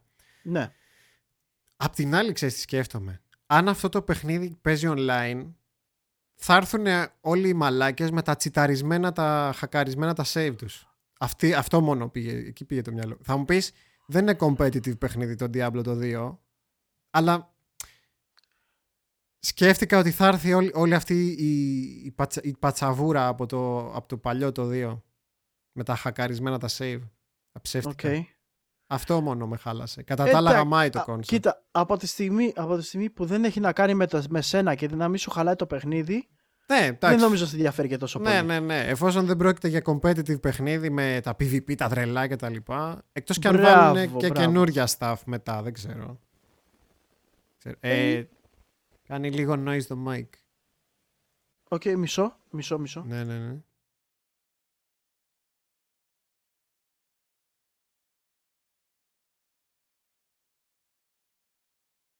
OK. Okay. Ωραίος. Το ακούμπησα καν πάλι γάμο. να κάνω μια ερώτηση. Έχετε ακούσει για το Lineage 2M. Για, ε, το mobile. Για το mobile λέει.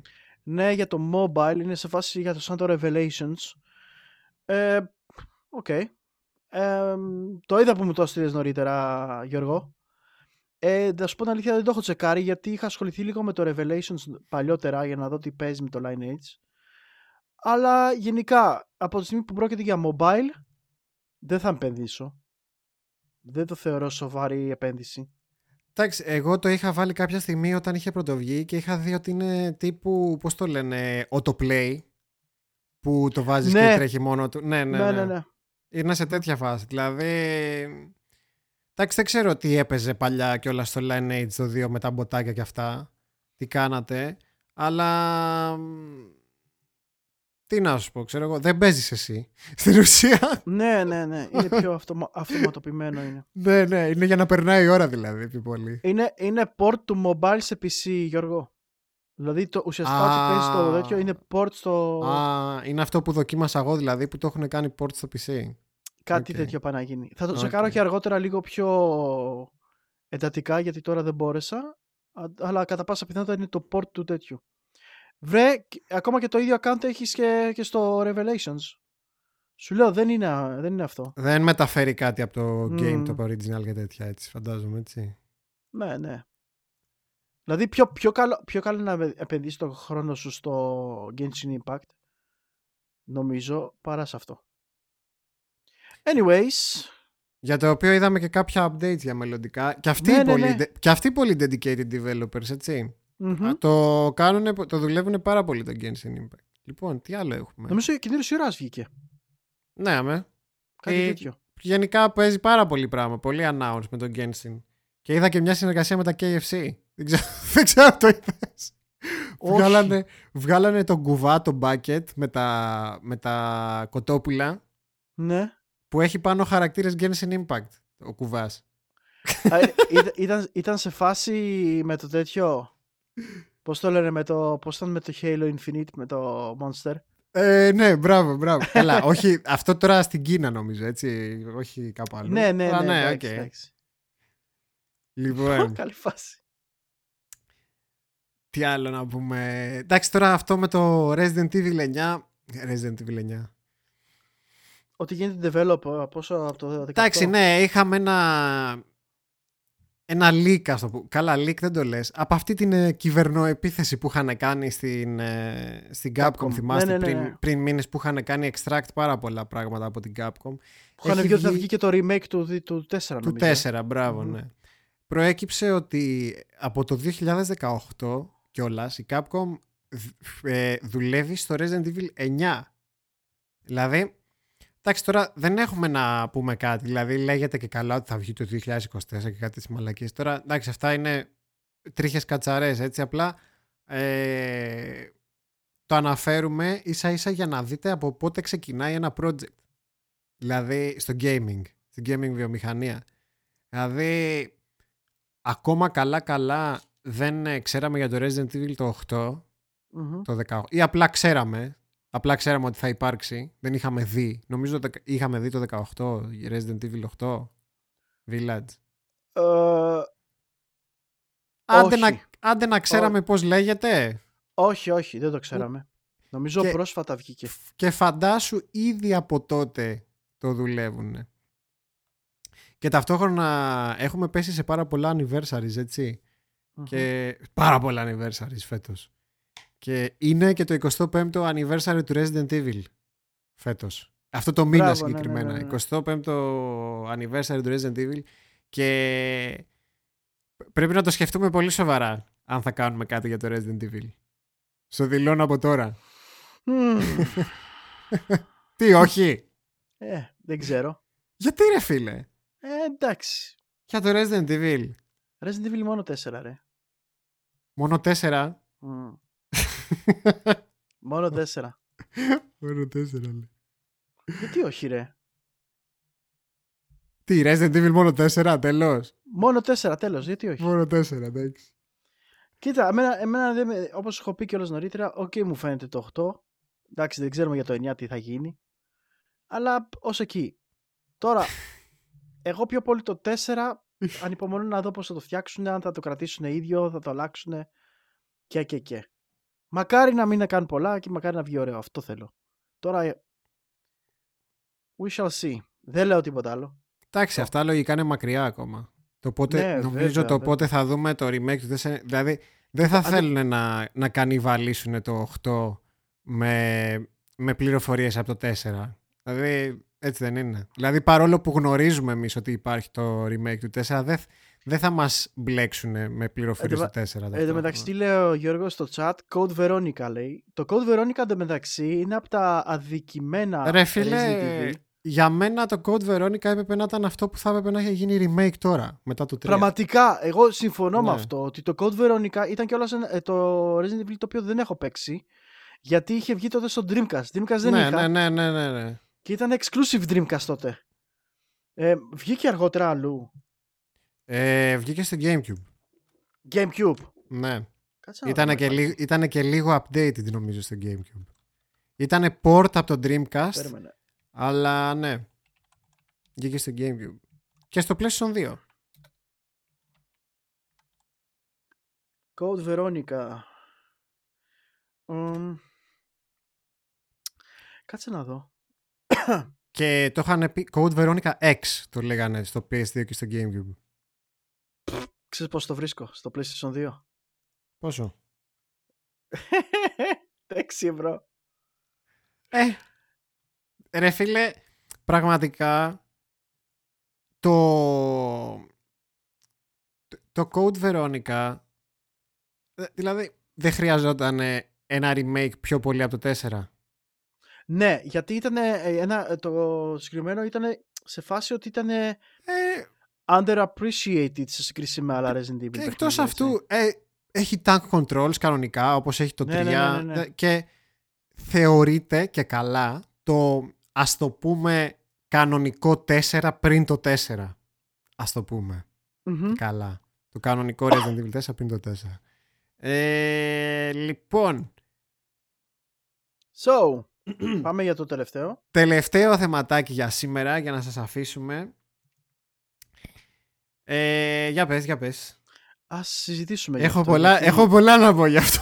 Λοιπόν, εμ, είδαμε αυτή τη βδομάδα το τρέιλερ για το ε, Aliens ε, Fireteam το οποίο πρόκειται για ένα co-op σου- survival shooter έως τρεις παίχτες, έτσι. Μμμ. Έως τρεις παίχτες η οποία έχει να κάνει στο universe των Aliens. Ε, είναι flashback του Aliens του, του 2, έτσι, της ταινίας Ναι. της δεύτερης. Πόσο καιρό σκεφτόμουν γιατί δεν υπάρχει τέτοιο game με ορδές από τέτοια aliens, πες μου. Ε, υπήρξε. Μην μου πεις για κολονία Μαρίνης, δεν υπήρχε το κολονία Μαρίνης. Ήμουν σίγουρος θα πω σε αυτή, αυτή τη σκατήλα. Είχε πάει να υπάρξει, θα πω. Ωραία, είχε, πά- εντάξει. είχε πάει να υπάρξει. Αυτό το όνομα εδώ μέσα δεν θα φέρετε ξανά. Ε, κοίτα, η αλήθεια είναι ότι όλοι εκεί πήγε το μυαλό τους. Όταν το είδαν αυτό το gameάκι, το Fire, Aliens Fireteam, πήγε το μυαλό τους κατευθείαν στο Colonial Marines, γιατί έχει ακριβώς την αισθητική του Aliens, της δεύτερης ταινίας, έτσι, Μμμ. που είναι πολύ πιο militaire, όχι, πλέον όχι τόσο horror, πιο, πιο action. Πιο πιο, action, action, ακριβώς. πιο action oriented.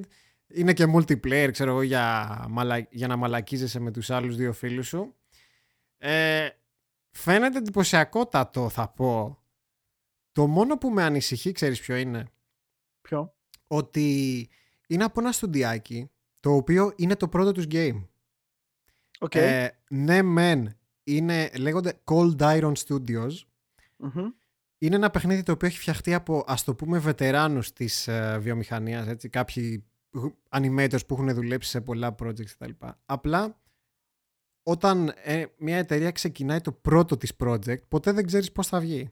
Δηλαδή, πώς λειτουργεί η ηγεσία της, πώς λειτουργεί το management της, έτσι δεν είναι; Ναι, ναι, ναι. ναι. Πάλι δηλαδή σε περίεργα, έχει- σε περίεργα εντός εισαγωγικών χέρια έχει, πε- έχει πέσει το franchise του Alien. OK, το θέμα είναι, εγώ θέλω να πιστεύω ρε συ Χρήστο ότι ελπίζω βασικά, όχι να πιστεύω, ελπίζω το ότι επειδή όντως είναι καινούριο στούντιο και θέλουν να φανούν και να δει- ανα- αναδεικτούν κάπως, ότι να κάνουν, φο- ε, να κάνουν σωστή δουλειά με αυτό.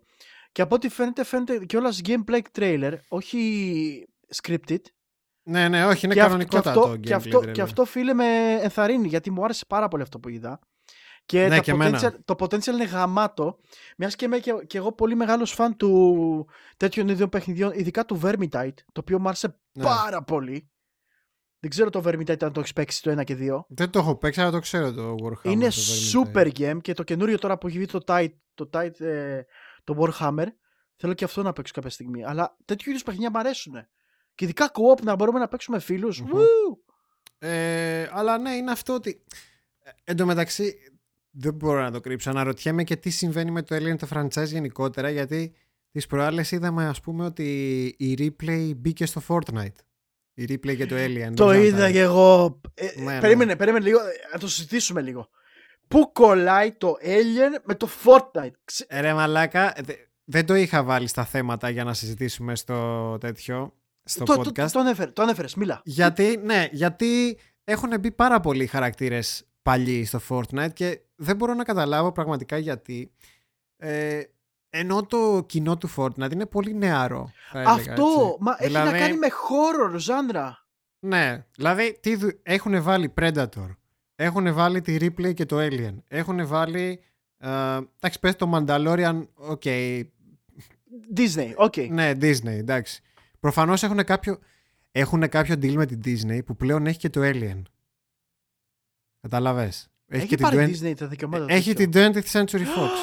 Μπράβο! Τη Fox πήρε. Γι' Γι' αυτό, αυτό- γι αυτό βλέπω Fireflies τώρα. Γι' αυτό έχει και το Predator, γι' αυτό έχει και το Alien στο, στο τέτοιο, στο Fortnite. Καταλαβες. Όλα μπλέκονται. Ε, και αναρωτιέμαι, ε, εφόσον ε, ξέρεις έχουν ξεκινήσει αυτά τα προτζεκτάκια, αν θα δούμε κάτι από Alien γενικότερα, στο Disney Plus ας πούμε. Μμμ. Καμιά σειρά, ξέρεις. Δεν θα Λογικά ήταν κα- άσχημο. κάτι θα δούμε, κάτι θα δούμε λογικά από Alien. Τώρα αν θα είναι καλό ή μαλακία, ποιος Πάντως, ξέρει. ε, και εντάξει, τα- κοίτα, άμα, άμα το δεις όμως είναι πολύ και αυτό να, ανε, ανεξερεύνητο σωστά το Alien. Γιατί μετά από, το, μετά από κάποια πατ- πατάτες που βγάλανε σταμάτησαν να κυκλοφορούν Alien. Ενώ είδαμε ότι μπορεί, Ε, να, μ. μπορεί να βγει κάτι καλό ακόμα. Αυτό βγήκε στο Isolation, το Alien Isolation στο PC που έχει βγει το PC. το Βγάζει, παιχνίδι. είναι λίγο μπερδεμένα τα πράγματα με το Alien. Ναι, ναι, ναι, το ξέρω. γιατί ο original ε, σκηνοθέτης του Alien του πρώτου συνεχίζει και βγάζει Alien ταινίες που ξεκίνησε με το Prometheus. Μάσε. Ο και Scott, μετά- ο Ridley, έτσι. Μπράβο, ο Ridley Scott, ναι. Μμμ, Που έβγαλε πρώτα το Prometheus και μετά το Alien το Covenant, μμμ. που είναι prequels. Που σου εξηγούν είναι και prequels και είναι, και είναι lore. Ναι, τέτοιο, είναι, και, canon. είναι και καλά το origin story Μμμ. του, των Alien και τα λοιπά. Το οποίο, εντάξει, δεν με έχει χαλάσει τόσο, αλλά δεν είναι και κάτι essential. Εμένα μου αρέσει και- πάντα, πάντα να βλέπω prequels γιατί Είναι λίγο περίεργο το πώς, θα, πώς η Disney θα χειριστεί όλο αυτό το πράγμα που γίνεται και με το Ridley Scott και όλα αυτά. Αυτό είναι λίγο περίεργο. Ότι Εντάξει. θέλουν δι- δύο πλευρές ταυτόχρονα να ασχολούνται με ένα franchise ενώ έχουν διαφορετικά visions. Αυτό. Ίσως άμα συνεργαστούν μαζί όλοι μαζί, ίσως βγάλουν κάτι καλό. Ε, Προοπτική υπάρχει. υπάρχει, πώς δεν είναι. Ξεκάθαρα το, αυτό. Το δηλαδή Alien προοπτική franchise είναι ένα φοβερό franchise, έτσι. Που έχει Μμμ. πολλά να πει. Λοιπόν, ε, πολύ καλό φαίνεται το Fireteam, σαν πρώτη ματιά, έτσι, γιατί δεν μπορούμε να ξέρουμε. Fingers crossed. Fingers crossed πραγματικά και άμα, και άμα βγει καλό και πισάκι, ξέρεις. Ε. Ναι, ναι, Εγώ το ναι. ψήνω. Ε, είναι, είναι και για PC, εννοείται. Εγώ το ψήνω πολύ άσχημα, ρε, γιατί μου αρέσει το Alien. PS4, 5, Xbox ε, και PC. Λοιπόν, Ωραία. Αυτά τα λίγα τα ωραία για αυτή αυτά τη τα βδομάδα. λίγα είχαμε για σήμερα. Φωτιά, φωτιά με την Nintendo, όπως αναφέραμε ε, νωρίτερα. καλά, εντάξει. κλα- πάντ- μόνιμα φωτιά με την Nintendo, τι, κλασικά. Αναμένουμε τώρα τις εξελίξεις που θα γίνουν ε, τα επόμενα, τους επόμενους μήνες σχετικά με το θέμα αυτό. Μμμ. Βλέπουμε και, τις, ε, και τα updates για τα παιχνίδια της Sony όπως αναφέραμε νωρίτερα. Και και και. Ε, μέχρι τότε παιδιά ανανεώνουμε το ραντεβού μας για την επόμενη Κυριακή. Ευχαριστώ πάρα πολύ που ήσασταν εδώ πέρα και στο Twitch και στο YouTube. Ε, περιμένουμε, περιμένετε από αύριο τις ηχητικές μορφές στα podcast σε κανάλια τα οποία Google, ε, Google, Amazon και τέτοιο και Spotify εννοείται. Ε, ευχαριστώ πάρα πολύ που ήσασταν εδώ και πάλι. Ε, θα με βρείτε εμένα στο Twitch channel μου σε McLean Τρίτη, Τετάρτη, Πέμπτη. Συνεχίζουμε το Conquer. Ο κύριος δίπλα μου απουσιάζει αυτό το διάστημα ε, χαλαρώνει. Οπότε από την Από την επο, άλλη. μεθεπόμενη εβδομάδα. Μέχρι τότε ανανεώνουμε ένα ραντεβού μας μαζί με τον Χρήστο για την επόμενη Κυριακή για το επόμενο Order of Gaming. Γεια σας παιδάκια. Καλό βράδυ σε όλους. Γεια χαρά.